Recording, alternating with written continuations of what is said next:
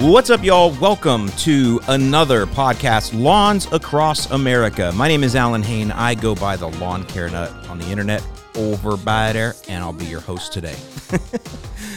I always say this in every podcast. It's been a bit, and uh, I'm glad to be back. Today is May something or another, 10th, 11th, so we are working our way through. Had the Kentucky Derby last weekend, which I've always told you guys is my prediction of when the dandelion bloom will be the highest across a good portion of the Midwest. I had a couple folks tweet me and confirm that that yes, the main dandelion bloom was right around Derby Day, maybe Cinco de Mayo the day before, but sometime in there. So I hope you guys have been having fun knocking out those dandelions. So the thing about dandelions, if you're dealing with those, because you're going to be seeing those white puffball seed heads coming up soon, and that's really where the danger is, is they're going to blast those seeds everywhere, and those seeds, if they land in thin spots in your lawn, going to be able to take hold, and then next year dandelion will come back. They are perennial, so the dandelions that you had this year, if you didn't kill them, they come back year after year. They just get bigger, thicker. Their tap roots get deeper, and that's the other thing. It's not only the seeds, but they can spread vegetatively from pieces of that taproot. So if you're picking the tops of them off, and the taproot remains, or even a piece of that taproot remains, it will just blast up again, but it just blasts up more. That's why sometimes you'll see dandelions with multiple heads, the old dreaded multiple headed dandelion.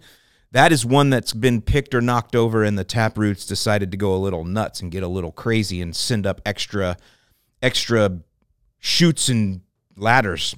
anyway, so dandelions are one of those that you definitely want to knock out. The thing about it is, is once you do knock them out of your lawn, uh, they don't typically come back because the idea is you get your lawn thicker. I've said this for years. One of the things that TruGreen was good about when I did work there in the 90s and 2000s, the one thing that TruGreen was very good at was knocking out dandelions. It's not hard, a little 2,4-D, little dicamba action over by there, and they'll they'll pretty much die. They'll twist, curl, and be done. And if you get to them before the seed head bloom, even if you have a sea of dandelions, there's some of you that are listening to this right now, you bought a new house and you didn't know it, until the springtime came and all of a sudden there are thousands of dandelions. There are literally lawns that are seas of dandelions right? Those are ones that haven't been treated in a long time. This may be your lawn and you're like holy cow this is what i bought this dandelion patch right?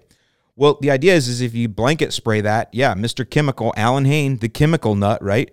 But if you do knock those out if you do kill those or a good majority of them don't let them go to seed the next season you will notice a a big difference. I mean, a noticeable difference in the amount the, that that do come back or do get ahead of you. And it takes about two years of good spraying. If you have a really bad dandelion patch, it takes about two years to get it down to the point where you'll just have a few sporadic ones. But if you think about it, that's not that bad. If you take a lawn that's been built up with dandelions and seeded itself with dandelions over and over again for I don't know, house built in what, like 2005 is pretty common in a lot of this country. That's when there was a big boom. So 18 years of neglect, but 18 years of dandelions taking over a lawn. And you guys know you have neighbors that that's them, right? They just mow dandelions. 18 years of that, you can knock that out in two years and get back to a nice lawn. That is actually not too bad when you think about it in that way. And that's part of what this podcast is. I try to get you to look at things a little bit differently. You see the weed problem that you have is daunting, but realize that's 18 years of work that those dandelions put in, and you're wiping out their entire family in just two years. That's actually pretty solid, I think. Now, part of the other piece of that is is you got to get your existing grass thicker, and the quicker you get it thicker, then the easier it can reduce or easier it can fight for you, the better it can fight for you going forward. And that's where we talk about a dense turf stand. You hear, you hear people say that. A dense turf stand is the best defense against weeds. And it's not necessarily the best defense against weeds that already exist in the lawn because a lot of weeds will just tolerate the grass and the grass will just tolerate the weeds, right? It's the future weeds. It's those seeds that the dandelions blow around, for example. They can't rest on good ground. They get stuck up in the canopy, they get stuck in the thatch layer, which is another thing that thatch is good for, and and the sun dries them out and they die. And so that's where that thicker lawn can work for you, and that's why my strategies essentially are um, feeding the lawn, pushing it hard with fertilizer to thicken the good grass, while simultaneously you're preventing weeds like crabgrass and at the same time spraying weeds with post emergent herbicides spraying those weeds to kill what's there. It feels like a lot in the beginning. Now, I'm mostly talking to cool season lawns with this when I'm talking about dandelions. We don't have dandelions in the South, at least not in Florida. Um, but that's the strategy with the cool season lawn. It feels like a lot at first. It feels overwhelming. Like I have to put all this stuff down. Well, yeah, you're you're you're literally going against 18 years of dandelion and weed propagation in a lot of cases. And so yes, it's it's going to feel like a lot. Now, the other thing people think is well all of this stuff going down is going to burn my lawn because you just feel that way. You feel like everything's a chemical. And that's another thing you got to get out of your head. Not everything is a harsh chemical. Not everything is an ide, a herbicide. Those are the ones where you feel you feel like you're doing something that that could be harmful to the grass, right? But the thing is if you follow the label, you're not going to hurt your grass. Now, I'll just tell you, if you have St. Augustine grass, everything hurts it. You could freaking spit on it and it hurts it. so St. Augustine grass, while it is very stoloniferous and it does like to to take ground and it's crunchy, and you guys think of, it's a weak grass. It really is. Um, we can talk more about that, but but again, back to the concept there. Putting all that stuff down feels bad, but it's not. The herbicide it will kill the weeds. It's not going to harm the lawn. In fact, I don't know if I've ever seen a proper application of a herbicide following the label ding Kentucky bluegrass or ding turf type tall fescue. Sure, if you have a heat restriction on something and and you're over the heat restriction, then yes, you can get some some tip burn or some ding. That's the word I use, some ding. And uh, from from not following the label, but if you follow a herbicide and you apply it according to the label, um, I've I've never seen damage to cool season grass from a herbicide that you follow the label. Now, again, I haven't used like tenacity and some of those that turn things white. I'm talking about your basic 2,4-D dicamba, MCPP. Yeah, you know me. Those types of things that you're going to find in over-the-counter, over-the-counter, big box store stuff. So quick little rant, quick little rave there, hopefully to give you guys some encouragement. If you are dealing with weeds, there is a way through it. There is a way to the other end. And I'll give you my last little piece of encouragement. I was, I was this kind of this little talk here came from something I saw in our Facebook group, and it was a guy that that's what that's kind of what he was talking about. He's like, "Hey, I'm making progress." He put up his pictures in the Facebook group, and he was feeling good about what he's doing, but he he had thrown down a couple things, and he's like, "Now I got to go spray weeds," and I feel like that might be a challenge. I feel like that might be a harm. And my advice to him was, "Hey, man, if you if you're apprehensive about it, then don't do it." My advice you know, and, and again, when you guys know that I talk about weed control, I talk about go to the store, get a concentrate, mix it in water and a battery pump sprayer and spray that way. That's extremely daunting to a lot of people and I totally get it. It just has this feel mixing chemicals, having to put on gloves. There's just there's something about that that some people they just don't want to deal with. I totally understand that. So my recommendation to this guy was go to the store and get the pre-mixed gallon. They call it RTU, ready to use pre-mixed gallon of weed control. Um, Roundup for Lawns is is the brand name that you see. Which I had a few people when I did that video take me to task in the comments, telling them I'm supporting these terrible companies. But you guys got to read labels. Those of you that complain about that, you need to read labels, and you should complain to Home Depot about carrying that because that's pretty much all that's on their shelves is the word Roundup. But back to it, that's a ready to use. You're not mixing anything. It's all sitting there in that gallon for you, and so it's really easy to just get out and spot spray. Now you're not going to blanket spray a field of dandelions with that, but what you can do is you can work on a few small areas and watch how the dandelions die. Use that as understanding of, oh, okay, so after two days they're twisted and curled. After three days they're this. The carcass might turn brown and stay there. It takes me two or three mowings to get rid of them. There's a lot of things you can learn by just spot spraying, or maybe you just work on a few areas that are really bad. The idea is do that as like a stepping stone. And then next year, now that you've had some experience with weed control, understand how it works, that it's not going to, you know, harm your lawn or anything, then you can go to doing an overall blanket spray and mixing. So it's just kind of sometimes it just takes baby steps. And I totally get that. I totally understand where some of y'all are at, how you feel this apprehension. And those of you that are listening to this that are more um, seasoned, you you seasoned DIYers that you don't have these fears anymore. And there's that's mostly what y'all that listen to this, I believe, are the more mature, seasoned DIYers. You guys, you can help these young folks. There's a lot of young, I don't want to use the word kids, young men, young women coming into our groups, 31, 32, 33. It's their first house. And because our community has been around as long as it has, we've got some of you all that have been on my programs for five, six, seven years. You're like the old heads of the DIY lawn care community, right? And so you can use that knowledge to actually help these young people. And I think that's pretty awesome. And I see it, by the way. I see it all the time in our Facebook group. I see y'all that do take the time to help these guys, and you give really good advice. Uh, a lot of times better than me because you know you live in the same area that person does, and so you're using weather data that you know. You're going, you know, I know that we've been struggling with this or that, and here's what I did. I mean, it's just really good stuff. So that's part of the joy or the fun of seeing a, a community mature you know, this lawn care community that we've built here has been around now for several years. And so it's just interesting to see the iterations of it, where it goes, and uh, just how you all continue to help each other out as DIYers and homeowners. So, really cool stuff. Speaking of homeowners, I uh, have a life uh, change in the works, and I'm looking to get a dog. And I wanted to share with you some things that I've been kind of learning going through. I've never owned a dog. I'm actually a cat person, believe it or not. We were raised with cats, and um, I have a funny cat story. When I was young, um, we had a we had two cats growing up, and uh, one was a stray that we rescued, and she uh, she lived with us for about ten years, and she was pretty standoffish. She wasn't super affectionate or anything, just a house cat. She was cool, but we got a, a little kitten, a boy kitten.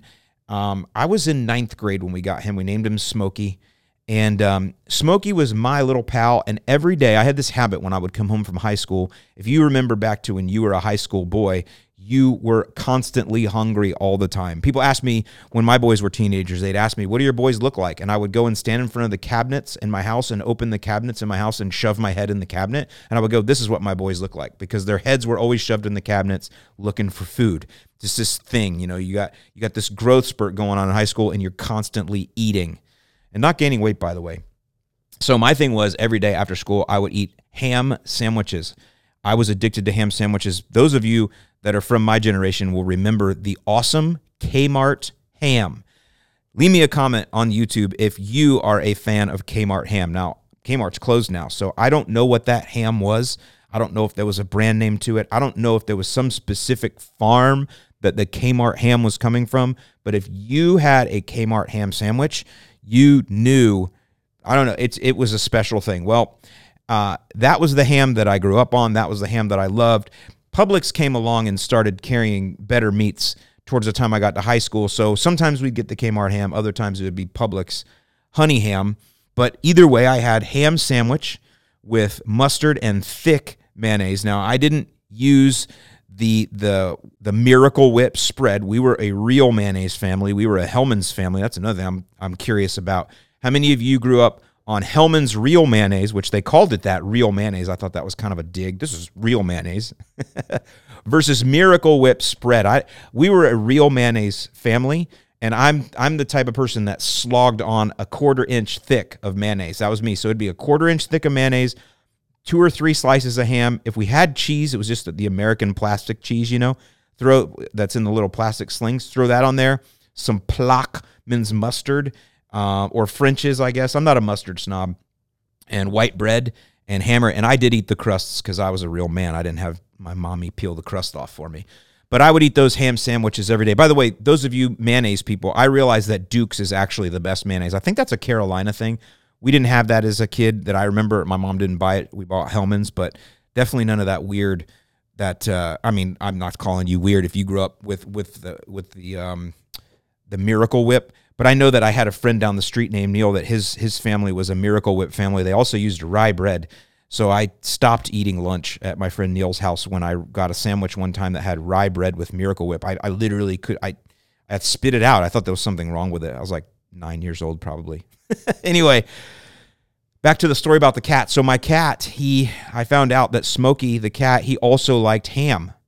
And I'm the kid that, you know, want to make my cat happy. So every day I would come home and I would have a couple ham sandwiches and I'd give a slab of the ham to Smokey and he'd he'd eat it and I would play games and I'd throw it and he'd fetch it. He was like a dog.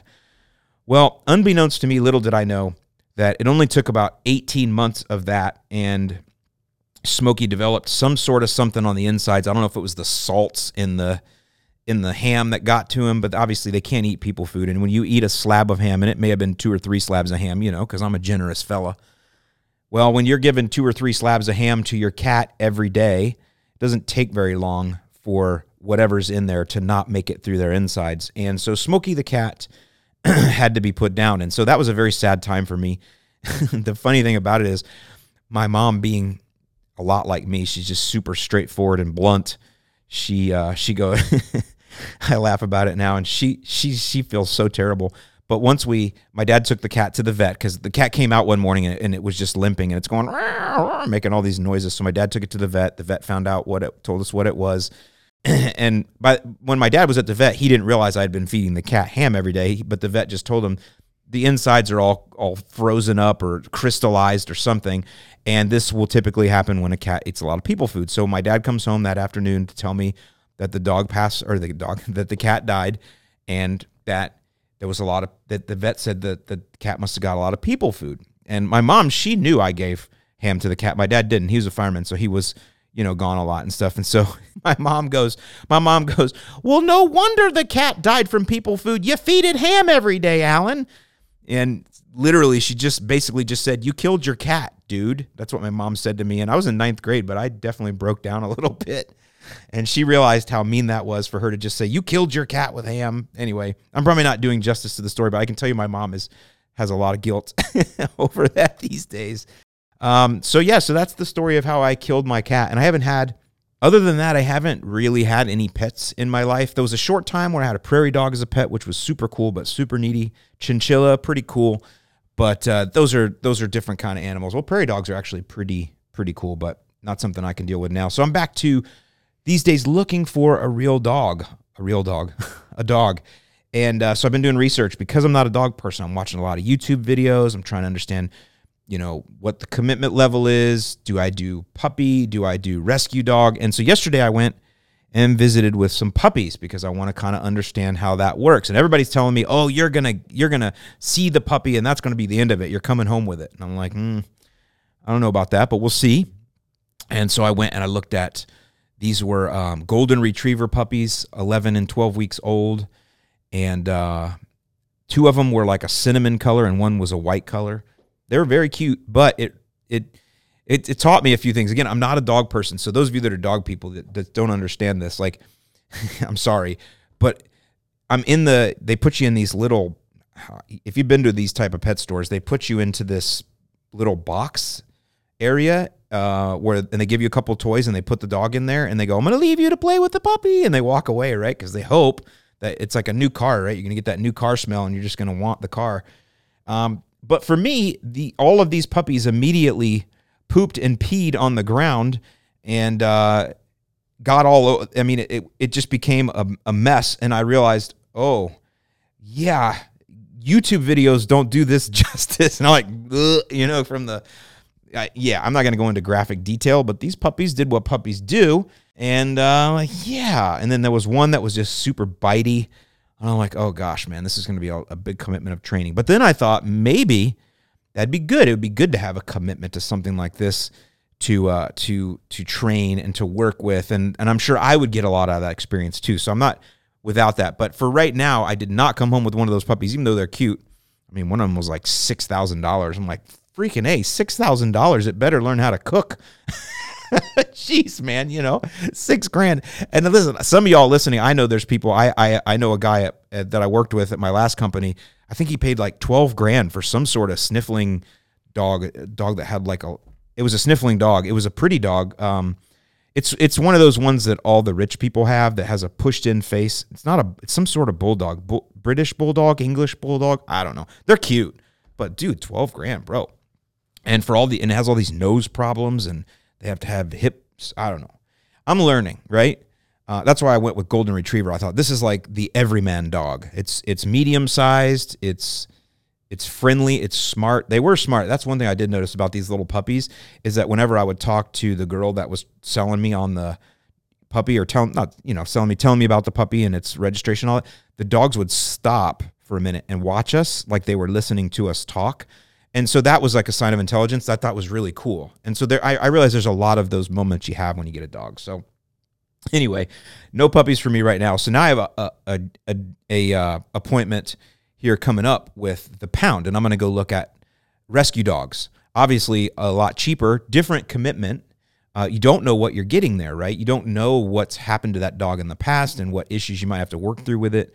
So, but you don't have to go through that puppy stage either where you're where you're literally raising a child. So, something to think about. The other thing I've noticed that the pound it seems like good 80% of the dogs look like pit bulls. And I don't have an issue with the pit bulls. I don't know about dogs. Like I'm telling you guys, what I know as an outsider is the reputation they have. And that sometimes if you have a, a dog that is a pit bull or resembles a pit bull that there are places you can't take the dog. The thing about or board the dog there, right? I understand that. So I have to these are all decisions I'm making, right? These are and so I'm sharing with you guys. I'm wondering what you would do, what you have learned. Twitter's a good place to to tweet me about that stuff. I'm AllynPaul there. If you're on YouTube, leave comments, talk to me there, tell me what your advice is. Um, if there's YouTube channels you watch, you can't put links in the YouTube descriptions, but you can tell me the name of the channel you watch. Like if there's a good channel I should watch to learn about these things, I may have already found it. But uh, I'm taking this as a real commitment. I'm not just jumping out and just getting the first thing I see.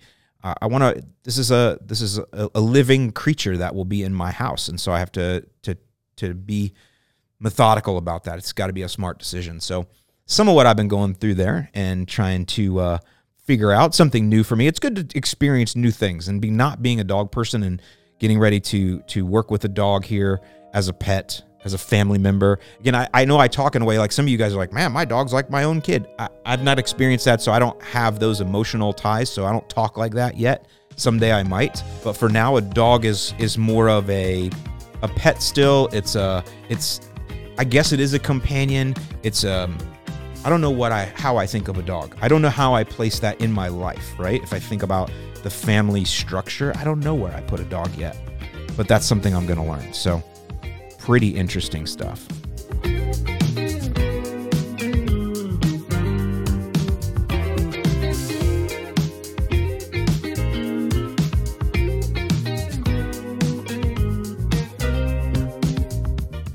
All right, a couple quick things. Been going through the Facebook group, looking at what is coming up, and I want to say I'm talking to cool season folks here real fast. Seed heads, you guys got to help me with this. I talked earlier in the podcast about how the community is mature now, so you guys know there are these certain things that come around every year. We've kind of been through the Poa annua, Poa Trivialis. We've kind of been through that right now. And I think we're on the back side of that in a lot of cases. And what that is, is where people start seeing any light yellowish green spot in their lawn and immediately they think it's poa annua or poa triv. Or if they don't think that if they just post something and they go hey what's this yellow spot? 10 people will tell them oh my god it's poa triv. It's over. Your life is over. You're going to be married to glyphosate the rest of your life. You know it's that right? And i'm i'm not exaggerating on that. And it puts people it, it, can it gets ugly but whatever. It is what it is right? It's just part of being in the community. There's a lot of you all that will go in and tell people to calm down as well and then there are serious problems with it. Just it kind of sucks if you get if you get the issue. So you got that. The next one that's going to come though that kind of is on the heels of that is when your regular cool season grass goes to seed. Now it's already gone to seed probably in a lot of the transition zone through the Carolinas and Tennessee. Cool season lawns and fescue, there's going to be seed heads everywhere, but that's going to start to work its way north as the weather continue. You know, you can just f- picture how the weather goes. You be watching Ryan Hall, y'all. You understand that it, the big blob is coming or whatever. I love that dude. So that's the kind of weather, right? It's moving north. So what's going to start happening now is people are going to see these seed heads all over their lawns and they're going to start posting, "Oh my gosh, what is this weed?" Some people will try to pick them. You can imagine picking the seed heads out of a lawn. It's got to be the most it's got to be scary, honestly. Um, and so what I'm going to ask you all to do is is to help me with that. Help keep people calm on that and go, "No, this is your normal grass going to seed." It's a normal thing. It's actually a healthy thing. However, you want to start mowing really often now. If I always say the more you mow, the healthier your lawn will grow. Mow two times a week. The reason I tell you to mow two times a week is because I know what's going to happen is is once you get to the summer and things start going on and family vacations and people are coming over for barbecues and all that, you're gonna you're gonna be mowing once a week if you're lucky, once every 10 days. So if I can get you going on two times a week now when you have the time, hopefully you fall back to once every week instead of every 10 days or 12. That's the idea. I'm pushing you to an extreme. So when you fail at that extreme, which you will, we all do, then you'll you'll at least fall into an acceptable range. That's the idea, right? I'd rather strive for perfection and fail than to strive for mediocrity and fail. Okay, and succeed. Something there. So with all of that, with all of that thinking right there, you do want to mow more often, at least while the seed heads are up. I mean, I'd mow as soon as I could every three days. Bam, bam, bam. Because you what happens is the grass is putting all of this energy into producing those seeds and it's not putting it into roots and it's not putting it into top growth or other things. And those seeds will contain a lot of energy. So that's why we mulch to get that back in.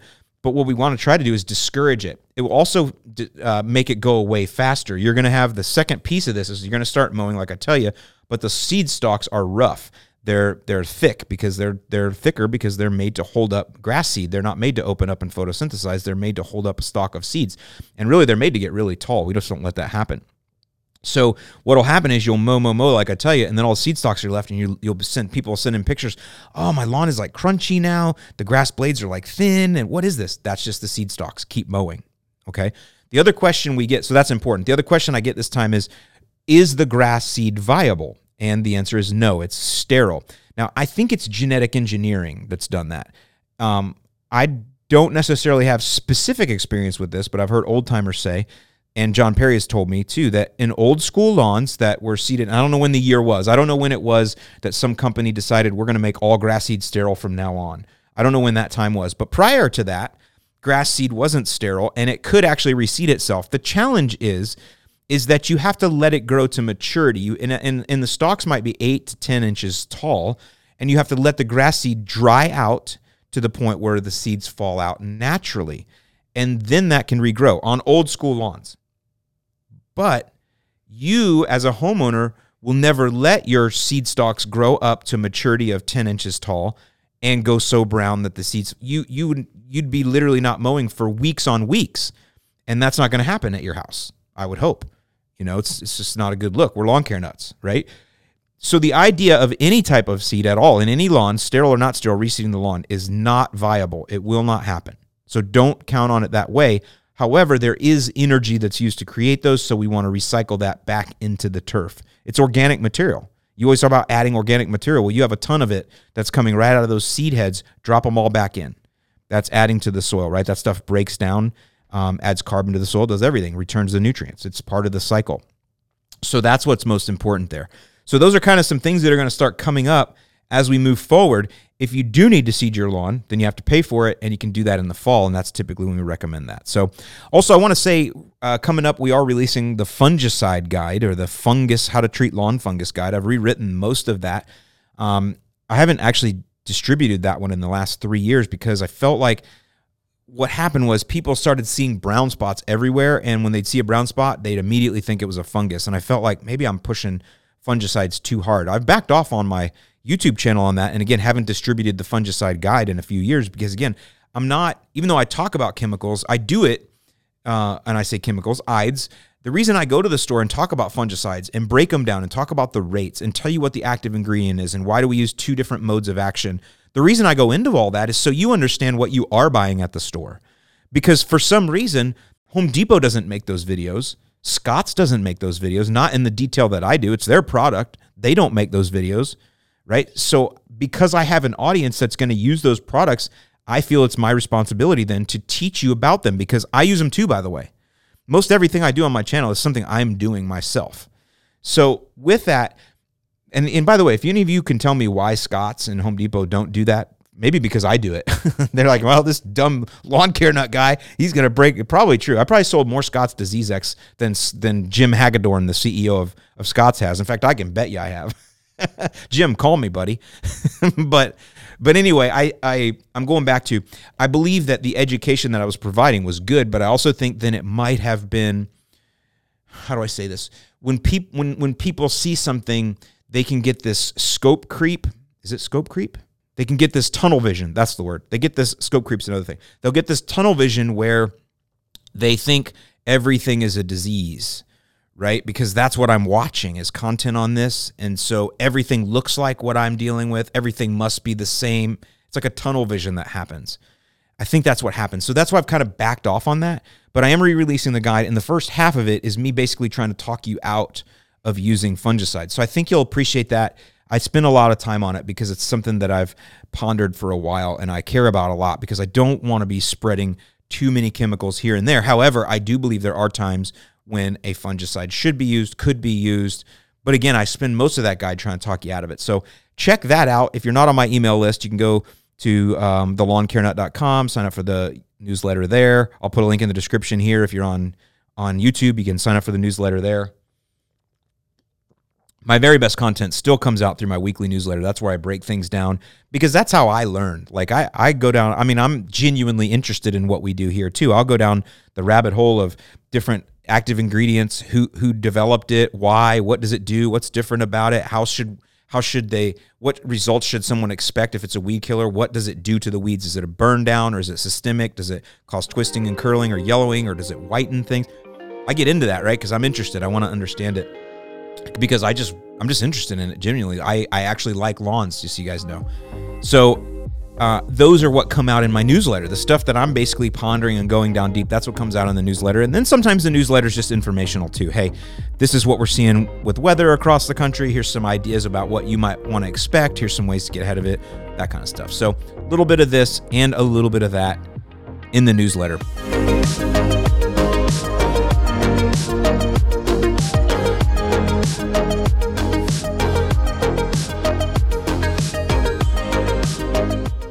One other thing I have coming up here in the near future, probably this week as well, is my Florida blackout plan. For those of you that live in Florida or don't live in Florida but are interested in it, because you're going to be coming down here to visit Disney this summer, like 99% of you will.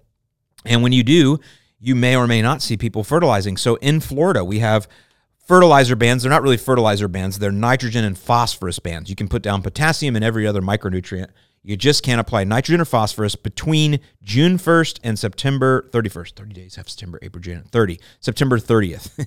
June 1st and September 30th. No nitrogen, no phosphorus. Now, it's not in every county. However, I can tell you that if you live on a co- in a coastal county or a county that has a lot of rivers running through it, you are probably in a county that has a nitrogen and phosphorus ban. And by the way, most of Florida has rivers running through it. All you have to do is listen to any Jimmy Buffett song and you understand that.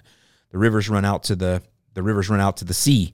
And where I live, the rivers run out to the Gulf. So, with that, what happens is in Florida, uh, I've, I've, described this before, but those of you that come down here to vacation, you'll know about it because you come down here in the summer and you're like, oh, we're going to go to Disney, we're going to vacation. It's going to be great. We're going to be in the sunshine. We're going to go to the beach, which Disney isn't anywhere near the beach. I don't know how many of y'all figured that out. But you come down and you're going to look at the weather forecast and it's going to predict rain. It's going to be like an 80% chance of rain every day or a 50% chance of rain every single day. And you're like, oh my gosh. Well, what really happens here is you get rain every afternoon for about 20 minutes. It's very rare that we get a full day rain out. Sometimes the rain will last for a couple hours, but typically it's really just going to be 10 to 20 minutes in the afternoon, and that 10 to 20 minutes is a heavy downpour, and it won't even rain everywhere. The clouds are sometimes so sporadic that they'll only cover like like 10 or 20 square feet and they're just kind of going across. If you go to central florida the sod farms you can really see these thunder boomers building and as they go across one will drop rain over here and you'll see one over there dropping rain. It's really pretty because florida's so flat you can see for miles. That can see for miles and miles and you'll see the thunder boomers dropping. Or even you'll go out to the beach sometimes, it'll be super sunny where you are, and you look down the beach like 300 yards and it's freaking blue because of the rain coming down, dark blue clouds. It's really interesting. So the rain is sporadic, which is also why I've been getting into some interest in weather stations lately and soil sensors and different things like that, which I'll have some content coming up on, right? Because I'm trying to understand it's great that I can get weather data in Florida from weather stations, but they're not accurate because I have times when it rains in my backyard and not my front yard happens all the time. And you ask any Floridian, they will have that happen multiple times during the year. So, with all of that, when it does rain, the, the ground is fairly dry. If you have put fertilizer there, our rains are super hard. That's the thing about these 10 to 20 minute rains. They're super hard. That's a technical term, super hard. And I mean downpours, and you'll see it. And and and the and the um, storm drains will will be not backed up, but they will be tested um, it's you've seen these rushing storms. Well, if you just fertilized your lawn with a granular liquid too, I guess, but really granular, that granular is sitting in the lawn and that rushing rain will hammer it and literally wash it out, wash it down the street. It will then go into a storm drain, and every storm drain here leads to a river or directly into the Gulf or the Atlantic Ocean, one or the other, or a lake, and that lake then leads to a river. It, it all of our waterways are connected here, and our aquifer is super low anyway. So that is part of why we have these bans because when these nutrients get into the waterways, then they can cause algal blooms and things like this, and they can get into making red tide worse. Now, we actually had red tide during the winter this year. So crazy. I was uh, at St. Pete Beach for Christmas, and there was red tide out. It was wild. It was bad too. That doesn't happen, but the, it was just a warm winter. So all of these nutrients in the waterways can make the red tides worse. Red tide is a normal thing. It happens here. It happens usually after years when we have a hurricane, which we had one last year. Uh, but the the nutrient buildup in the waterways can make it worse. Now, there's a lot of debate that goes on about this, and I always read about it. This time of year, they'll start having articles in the news. It'll come out about it. Um, that's why I educate about the Florida blackouts because whether you believe in that or not, like a lot of people blame the sugar plantations. If you want to have some fun, go read about the sugar lobby in South Florida and and and draining and how what they've done in the Everglades, done to the Everglades. There's a lot of things to think about uh, a lot of people will blame the sugar industry, the sugarcane fields, for a lot of this, but it doesn't really matter. The law is what it is. I'm not about politics. I'm not about trying to change a law. I'm just going to follow it. And so that's why, again, I educate. I think I've probably educated more Floridians on the blackouts than anyone else. And that's because I care about our ecosystems. Uh, I love to fish here. I care about our our sport fishing industry. I care about our tourism industry. I care about all of these things. So I follow the rules. I follow the bans. So I'll be applying here right up until the end of May, and then I won't apply any nitrogen or phosphorus all through the summer. And that's become a fun challenge to keep the lawn green using iron and some potassium and some micronutrients and some other things to draw out of the humic to draw some more things out of the soil. It's been fun to do that and experiment and learn over the years. And so I have a guide that kind of gets you through that. How do you keep your lawn green while still following the law? And so that'll be coming out here to uh, I'll send it to the whole list, but I'll also be sending it to my Florida only list. I do have a Florida only uh, email list, which I can put in the description here on YouTube because I live in Florida, so I do some specific tips, but you guys in Texas might want to join it too.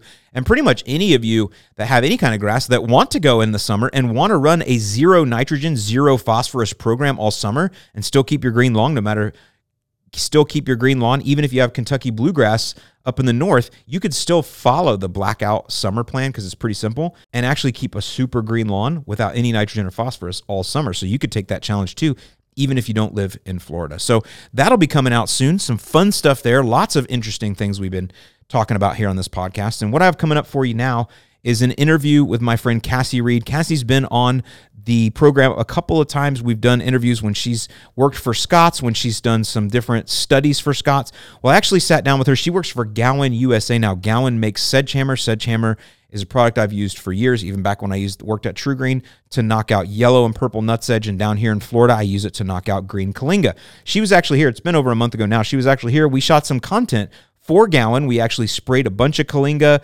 Uh, it's dead now. I'm putting a video together that we did talking about Sedgehammer, how it works, how to use it. I just thought really interesting content and, and a chance for me to work with Gowan USA, which is really cool that content will be coming out. But when Cassie was here, we sat down and we talked and we did a podcast and uh, we kind of talked about what it was like for her. She's just out of college now, so as you guys know, I'm interested in in young people and their their career tracks.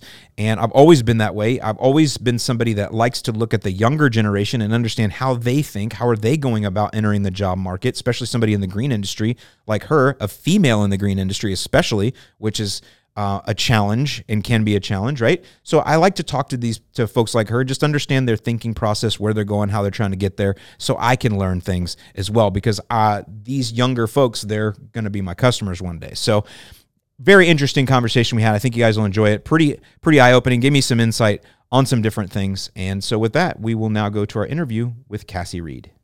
All right, Cassie Reed, welcome back to the podcast. Live and in person. Yeah, welcome in person this time. So the last time we were talking, you were actually finishing up your master's thesis. You know, I was thinking about it on the way down here. When was that? I mean, I know it was last year, but what month? I don't Was know. I'd have summer? to look it up. I think it was summer. Because I hadn't defended yet. I know that for a fact. Like, I think it was like July. It was July. Yeah, you had definitely not. I didn't know the term was defended, but yeah, you weren't finished. you were waiting. You were like right ready to go forward for that. So when yeah. what time of year was that? So it was definitely July. I remember now. I was getting ready to go to Dallas that weekend. So, yeah, it was around 4th of July. So to catch everybody up, tell them what your thesis was and how did your defense Oh, go? Only tell me how a defense goes. What does that even mean? It sounds threatening.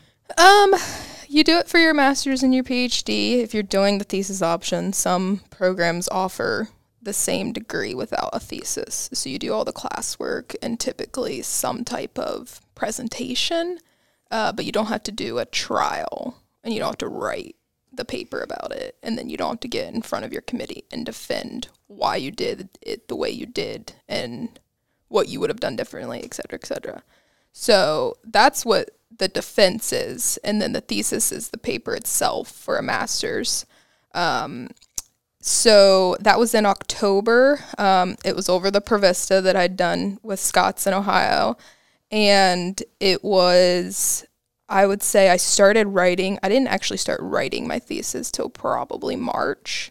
And yeah, it was due October 26th. So I had it done. Um, basically, all summer is when I was writing.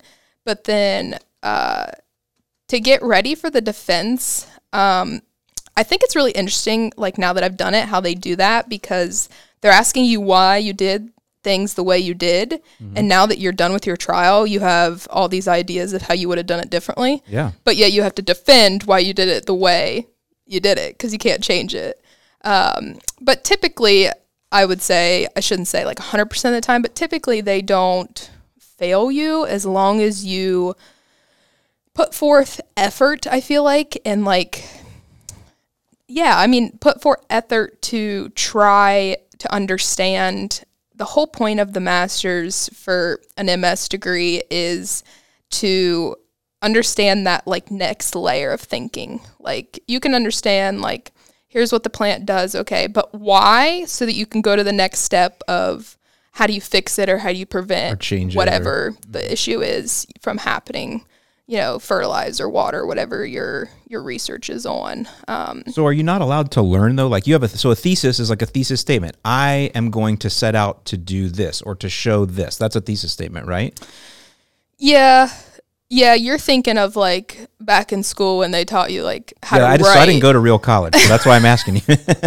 and so, well, a lot of people would say Ohio State isn't real college. So, well, I don't know. We don't have to. we don't have to go there, but.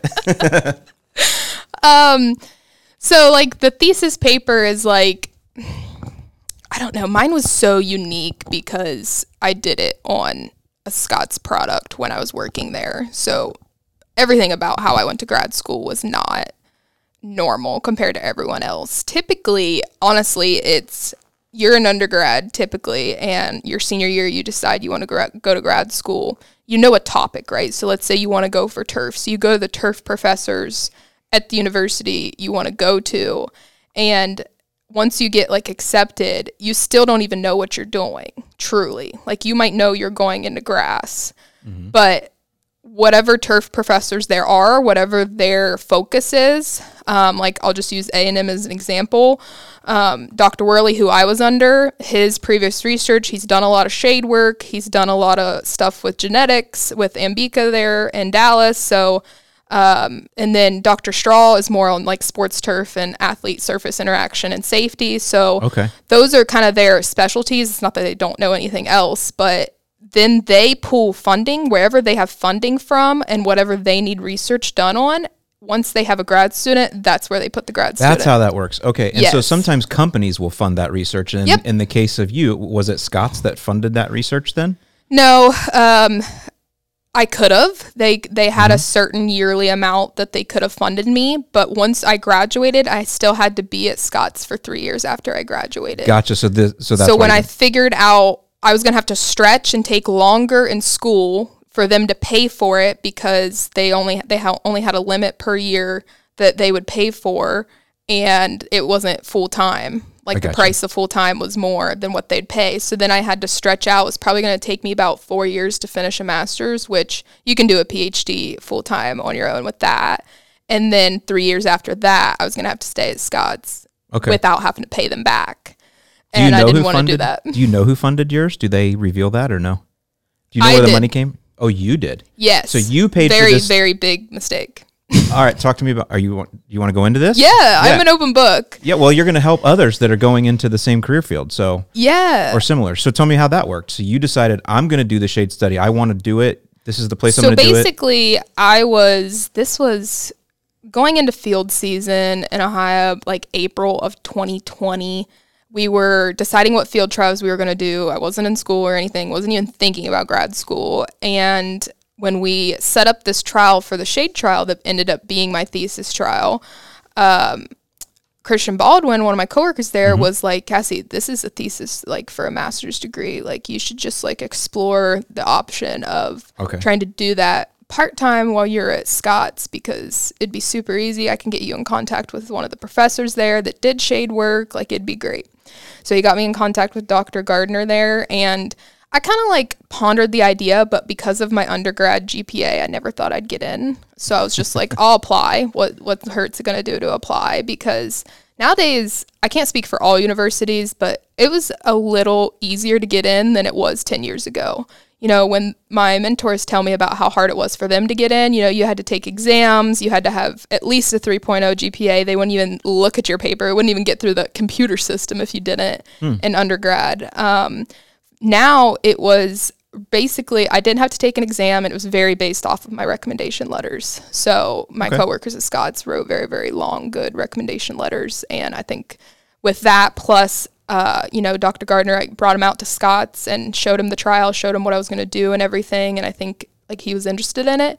And it was a little um easier for him with me doing it at Scotts, I think, because my coworkers were obviously going to help me a lot with it. Right. And I think that's just like for him to just be on the committee and make sure Yeah. from a university standpoint things are good. It was probably a lot easier. So he was all for it. Well, and he gets to discover something new. Yeah, and be a part of that. Yeah. Yeah. And uh, you know, close by, I mean, about 40 minute drive from campus to to Scotts, so it's not like it was across the country or anything like that.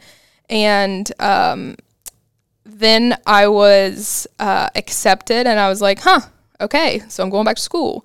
This won't be that bad." At this point, I had been out of undergrad for two two years, and um, I was like, "Oh, like how am I going to pay for this? Like this is going to be a lot of money to go back to school." And I was like, "Well, I'll just do the same thing as undergrad and take loans out."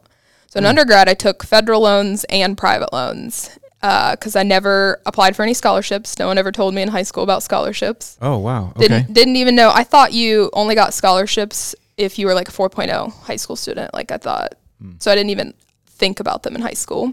And uh, my parents had no money saved up for college. They never went to college, so they just didn't even think about it. And my brother is older than me, and he never went to college. And so yeah, I took out loans. I had over a hundred thousand dollars of student loan debt just from my undergrad. Wow. Okay. Yeah. so my private loans, for anybody listening thinking about going to school, don't ever take out Sallie Mae loans. Their interest rates are 14 to 15%. That's like, that's more than a house, right? That's a lot more than a house. Yes. A house is like six like would in this market. crazy. Yeah. Wow. Yeah. So, That's like a bad car loan is 14%. Okay. yeah. Yeah. So you did that. And so you're just trying to make your way. You don't really have anybody that's kind of able to give you advice. Yeah, I don't know what else to do. and doing what you gotta I do. definitely I explored the idea of Scotts paying for it. Like I talked to like you know the lady that does all the financials with it. Like I really did explore it before I started that fall semester. Um, I don't like the idea of being trapped. Um, and that whole you have to be here three years without paying it back. I'm in But my see, now you're trapped under that debt, though. It's like, But I mean, again, you're young. You don't but know. that's not These- how I see it. Well, that's not how I see debt. because you're learning life. because Okay, I don't know my see it. life without debt. Okay. as an adult. Like, I mean, I had that's to really pay sad to me, for, just so you know. That's, yeah. it's- I'm not, I'm not downing you. I'm saying that's no, sad that um, that's how you have yeah, to I'm do just it. being transparent. You Yeah. know, ever since I mean, what you know, once I got a car, I think I was a junior once I turned 16 and got a car. Like I paid for my own gas, I paid for my own stuff. But then, yeah, ever since I've been to college, like I guess when I was in undergrad, I wasn't in debt technically because the loans hadn't Yeah. gone through and I wasn't paying on them. Mm-hmm. You know, they're not due till after you graduate. But yeah, I really don't know what it's like to not have debt. Um, so I explored it, but I was like, man, like I would be 30 and still at Scotts. And my biggest fear was I go through that phase of, gosh, at the time I was 22, 23, between 23 and 30 years old. And then I never leave because how do you spend seven of those growing years of your life and then leave? You see it hmm. all the time. People people get married and they find out like they they don't want to be with their spouse anymore, but they're in their 40s and they're like, "Well, what am I going to do? Leave and start over now?" You mm-hmm. hear it all the time just with different scenarios and I was like, I don't want to be stuck in Ohio the rest of my life. I love that state. I love where I grew up. I'm a diehard Buckeye. But I have like very very little traveled just this country and there's so much more out there to see, to learn, people to meet, and I was just too afraid of being stuck. Okay. And I was like, you know, uh, this is like sound really really bad, but someday my parents are going to pass away. and I'll be able to sell the farm and I'll have the money to pay off the debt. Okay. It might be I might be 40. I mean, my dad's 70 years old. It's not going to be that long. Like I'm not I'm not So waiting terrible. on it. Look at it. I get you. All I'm not waiting on it. I'm not hoping for it, but I know the day will come and it's like so I know the debt will go away eventually. Um when that happens, it happens, but yeah, I just couldn't stand being stuck.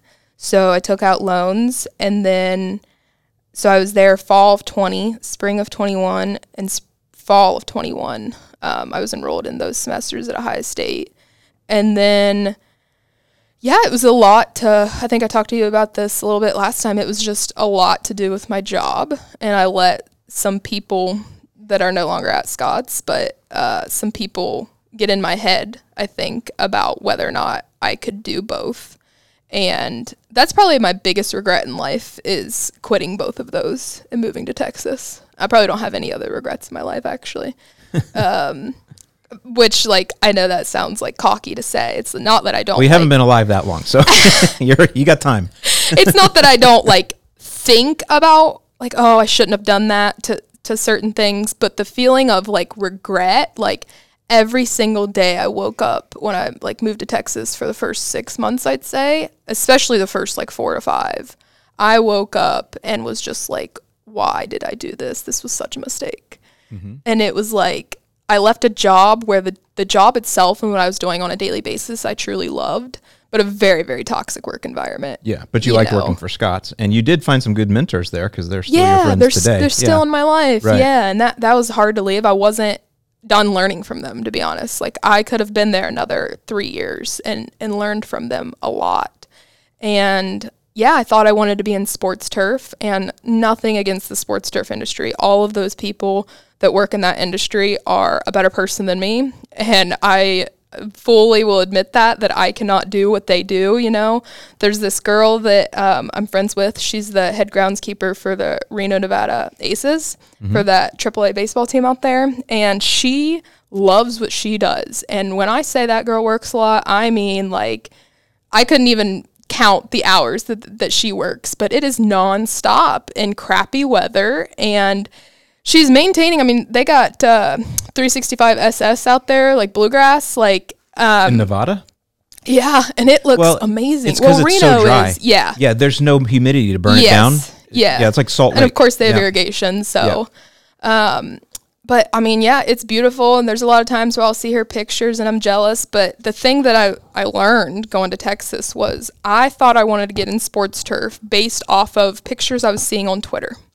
Of Okay. all these groundskeepers, right? And obviously, and They some are. of There's them, a lot of them on Twitter. Yeah, Yeah. it's cool to watch what they do. You're like, oh, that's awesome. Yeah. Like, you see the finished product, or or they'll nowadays they're making TikToks and stuff, you know, Yeah. of like the process, and even the process looks fun. it does. Yeah, because they have all the coolest equipment and Yeah. right. you know but what they're not putting on there and because they can like it's not their fault is like the fact that they went to sleep at 3 a.m and they had to get up at 6 a.m and the fact the athletes that they have to deal with you know Mm-hmm. like and not all athletes are like this every place is different but athletes are cocky and a lot of them don't care and Well, or sometimes they want to blame. don't. They want to Yes. blame somebody if. Oh if my they're not playing. gosh. Well, we just saw the Super Bowl. like Bowl. a Super Bowl. Yeah. Yes. Yeah. I mean, the the stress that went behind it and it was my biggest thing in life is I know like even when it just comes to turf, I have so much to learn.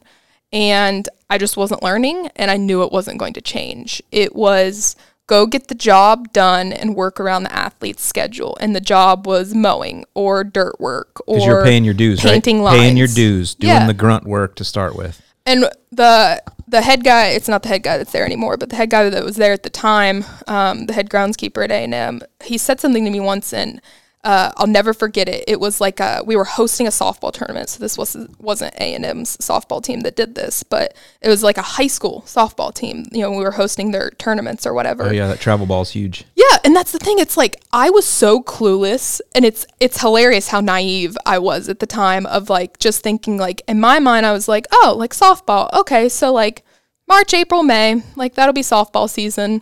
Well, I got there January 1st. Practice was already started. It was freezing in Texas at that time. Like frostbite toes constantly. Like when you're watering the dirt all the time, you're wet. It's cold. Like it's bad. And um, I didn't think about all the tournaments that they host, the high schoolers that come in, like the fall ball that happens. Like I didn't think that it was an all year long sport for every Right. single one of the sports, especially in the South. Those Because travel teams, the travel teams, co- huge. from the north too. Like the colleges will come down for uh, what do they call them, invitationals and stuff down south. Most of them are in Florida, but there's some in Texas too. And so it was just constant, constant. And we had this high school team come in. And this girl, so we paint the lines, had chalk and we paint the lines, and she comes by with her cleat just after we just finish. And I like pick up the paint, and she comes by and she goes with her cleat, and she just completely messes up the line and then looks at me and smirks. And I turned to my boss, like the head groundskeeper at the time, and I was like, You know that's not okay, right? Like I'm seconds away from hitting her, and she's a high school girl. like, Wow, okay. Like someone needs to teach her, you know, manners or Respect, something. yeah. Yeah. like and uh, he's like, Nope, we don't do that. You go back through and you redo the line because we provide a customer service. And I was like, Nope, it's not for me then. And that's when I realized I'll never be in a restaurant industry or anything where if someone's gonna disrespect me, you're gonna learn a lesson because that's how I was raised. Like, Okay. Um, you know, anytime I disrespected my parents, I learned a lesson, you know, like, and yet I didn't understand it as a kid, but now I just, I cannot be in an industry like that where you're not even seen. Like the work that those people do, like, and I didn't even do anything, but the ones that have been doing it for years, I mean, they're not even seen. And then, you know, you have this big showcase like the Super Bowl, and it's just, you're just shot down for anything you do by people who know nothing about what you're doing. Mm-hmm. Nothing. I mean, one of the biggest things I hear in life is how easy it is to grow grass. and I'm like, oh my gosh, growing grass, like probably the hardest thing if you want it to look perfect, especially if athletes are playing on it. Like, Yeah, because that's a whole different thing when you have playability. It's one thing to make it look nice in a home Yep, lawn. yep. But now when you have people that are playing on it, now you have to have and a certain injuries matter. correct. So it's a sure. really different level there. And then you get into golf and a different type of playability. Mm-hmm. Yeah. Mm-hmm. So you're Yeah. watching Twitter and you're like, "Wow, that looks like Like, oh, looks so glamorous." amazing. Yeah, you could be you could be the groundskeeper of Red Sox Park or And that's what whatever. I'm You're like, thinking. yeah. You know, I'm a big football girl, so I'm thinking about all the NFL teams and like which ones are natural grass still. Where can I go to where Yeah. like I can like campaign to keep it natural grass or whatever. Yeah.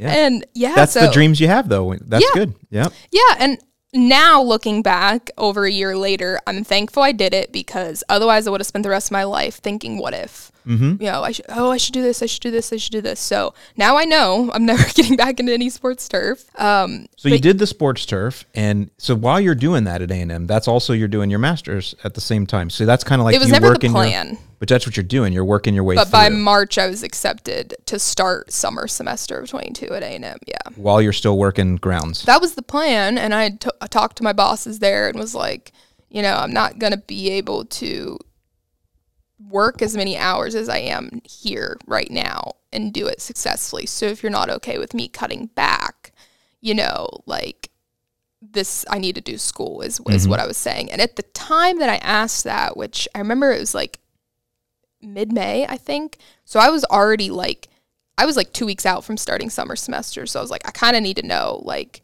because I need to find another source of income if you don't want me working here. Like, you can't like let me go between now and December and I don't have a source of income to pay rent, you know?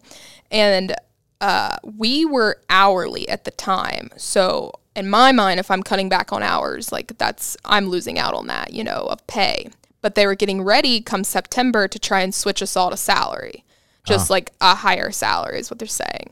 So if we're all getting paid the same, all the full time people are getting paid somewhat the same salary, but I'm working less hours because I'm in school. Doesn't they work. didn't really seem that fair, and I don't blame them. And I was like, I don't think that I'm going back to school to better myself in the sports turf industry. I think I'm wanting to get back into something else. So, you know, I, I don't think I can do this job anymore.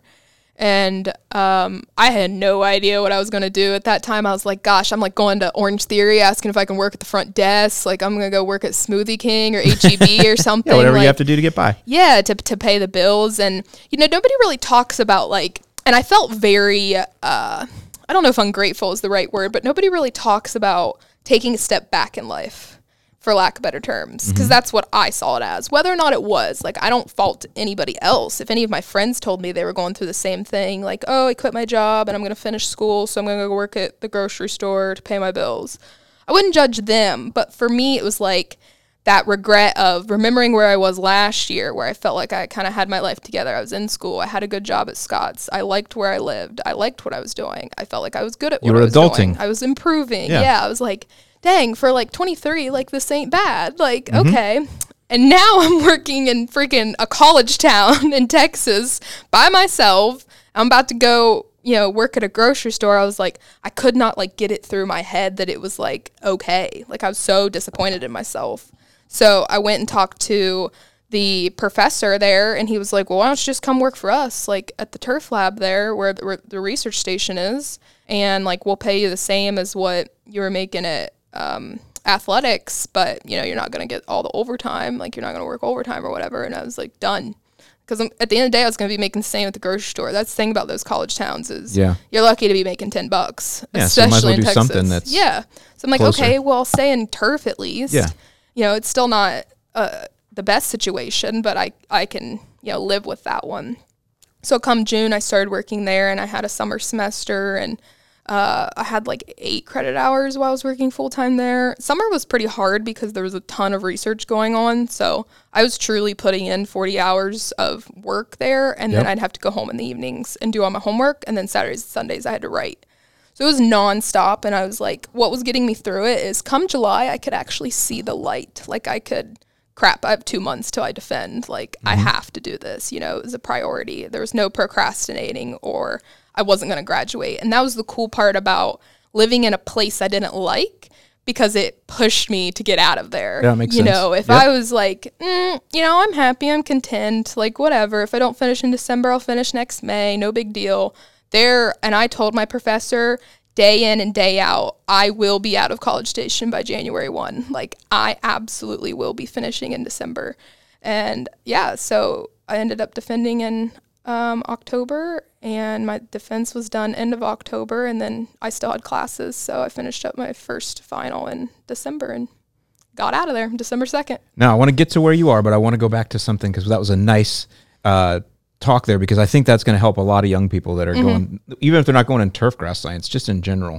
Just kind of this is the path you've taken and what you've Well, learned. Uh, I'll add to that, you know, Mm-hmm. I moved to Texas and you have to live, I don't know if every state is like this, but you have to live in the state of where you're going to school a year at Texas. To be considered a resident. Yeah, so Yeah. I was paying out of state tuition, and that Wow. was another reason why that was kind of the the reason that I used to my advisor of like this is it was like sixteen thousand in the summer and like eighteen thousand in the fall. Like that's crazy because the amount of like classwork I was actually doing, like that's how many.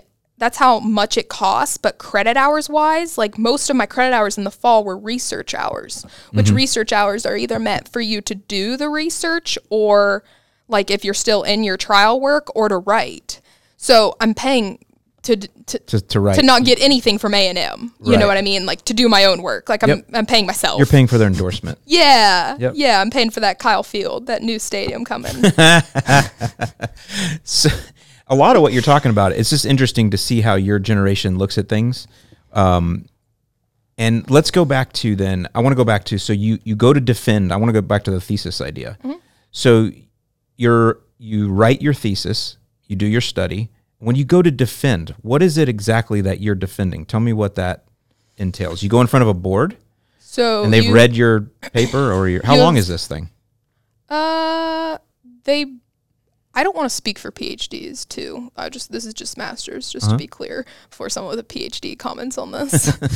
um, they blocked off four hours um, for it. So what I did was I had to make a presentation, and the whole presentation was you set up your trials. So you talk about the background. Why why are you doing this? Why Yeah, is this a need in the out? industry? Okay. You know, so mine is why is shade a problem? Because shade is all around us, right? Like so you Oh, define. you're going back that simple. Okay. Yeah. All right. Yeah, and then for me, mine was on the DLI, so I've got to explain to people you you kind of do it, and anyone's invited to this part. DLI. Yeah, daily light integral. Okay. So how much light a plant receives in a day. Okay. But it's a it's a tool to measure that with. A Oh, that's right. We talked about that Yeah, with time. the Yep. sensors and everything. So anyone can come to this. Like the whole university could have walked in if they wanted to, but nobody comes to the turf ones. But if they wanted to learn, they could. That's yes, part of this. Yes. Okay. So I'm talking to people as whether they do or not, as if they know nothing. You know, so I've got to Gotcha. explain what that is and explain why I did, you know, the split plot design, like et cetera, et cetera. And then the methods. So I explained how often I mowed it, what measurements I took, why I took them, that whole thing. And then you go through your results. So you run all the statistics on all of your results. So, like for example, obviously because Provista has the dwarf gene in it, I took heights, and that was a huge measurement of mine. Was how much were we growing under ninety percent shade versus conventional? So mm-hmm. then you've got to take all those, you know, every single week. And for the two years of that trial, I went out and I took heights on every single one of those, and then you've got to combine all that data and run stats on it. And there's no one way, right way to run the stats. So that's what your writing is. Oh, well, that's what stats are. They're just levers you pull however you want to pull them. I absolutely hate that. Yeah. Absolutely hate it. You don't like stats. Okay. That's right. that's why I knock on wood will not go get my PhDs because of the stats. I got you. so, but you did that. So you have to interpret the, you get the data, then you have to then you have to interpret talk it. about it, what it right? means, Okay. Mm-hmm. why you think it turned out that way, right? Like mine was easy to write about because the data did what I thought it should. Okay. we were we were half we grew half the light in shade versus conventional. Um, it even it was interesting once Provista hit ninety percent shade.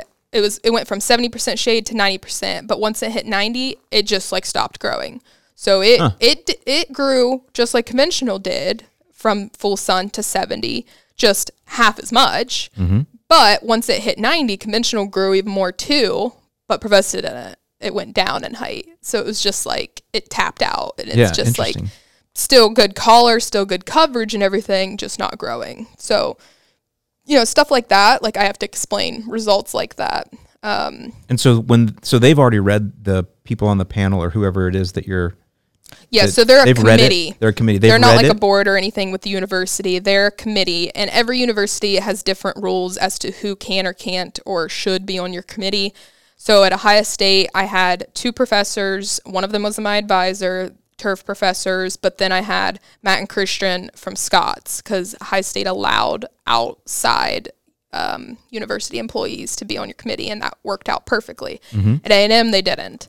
So I still worked with Matt and Christian to make sure they were good with how I was writing about things, but they weren't a part of like a lot of meetings or anything like Sure. that. So I just had at A and M, you had to have two people within your department. So I had the two turf grass guys, but then you had to have someone outside of a department. So I had like a plant pathologist be on mine.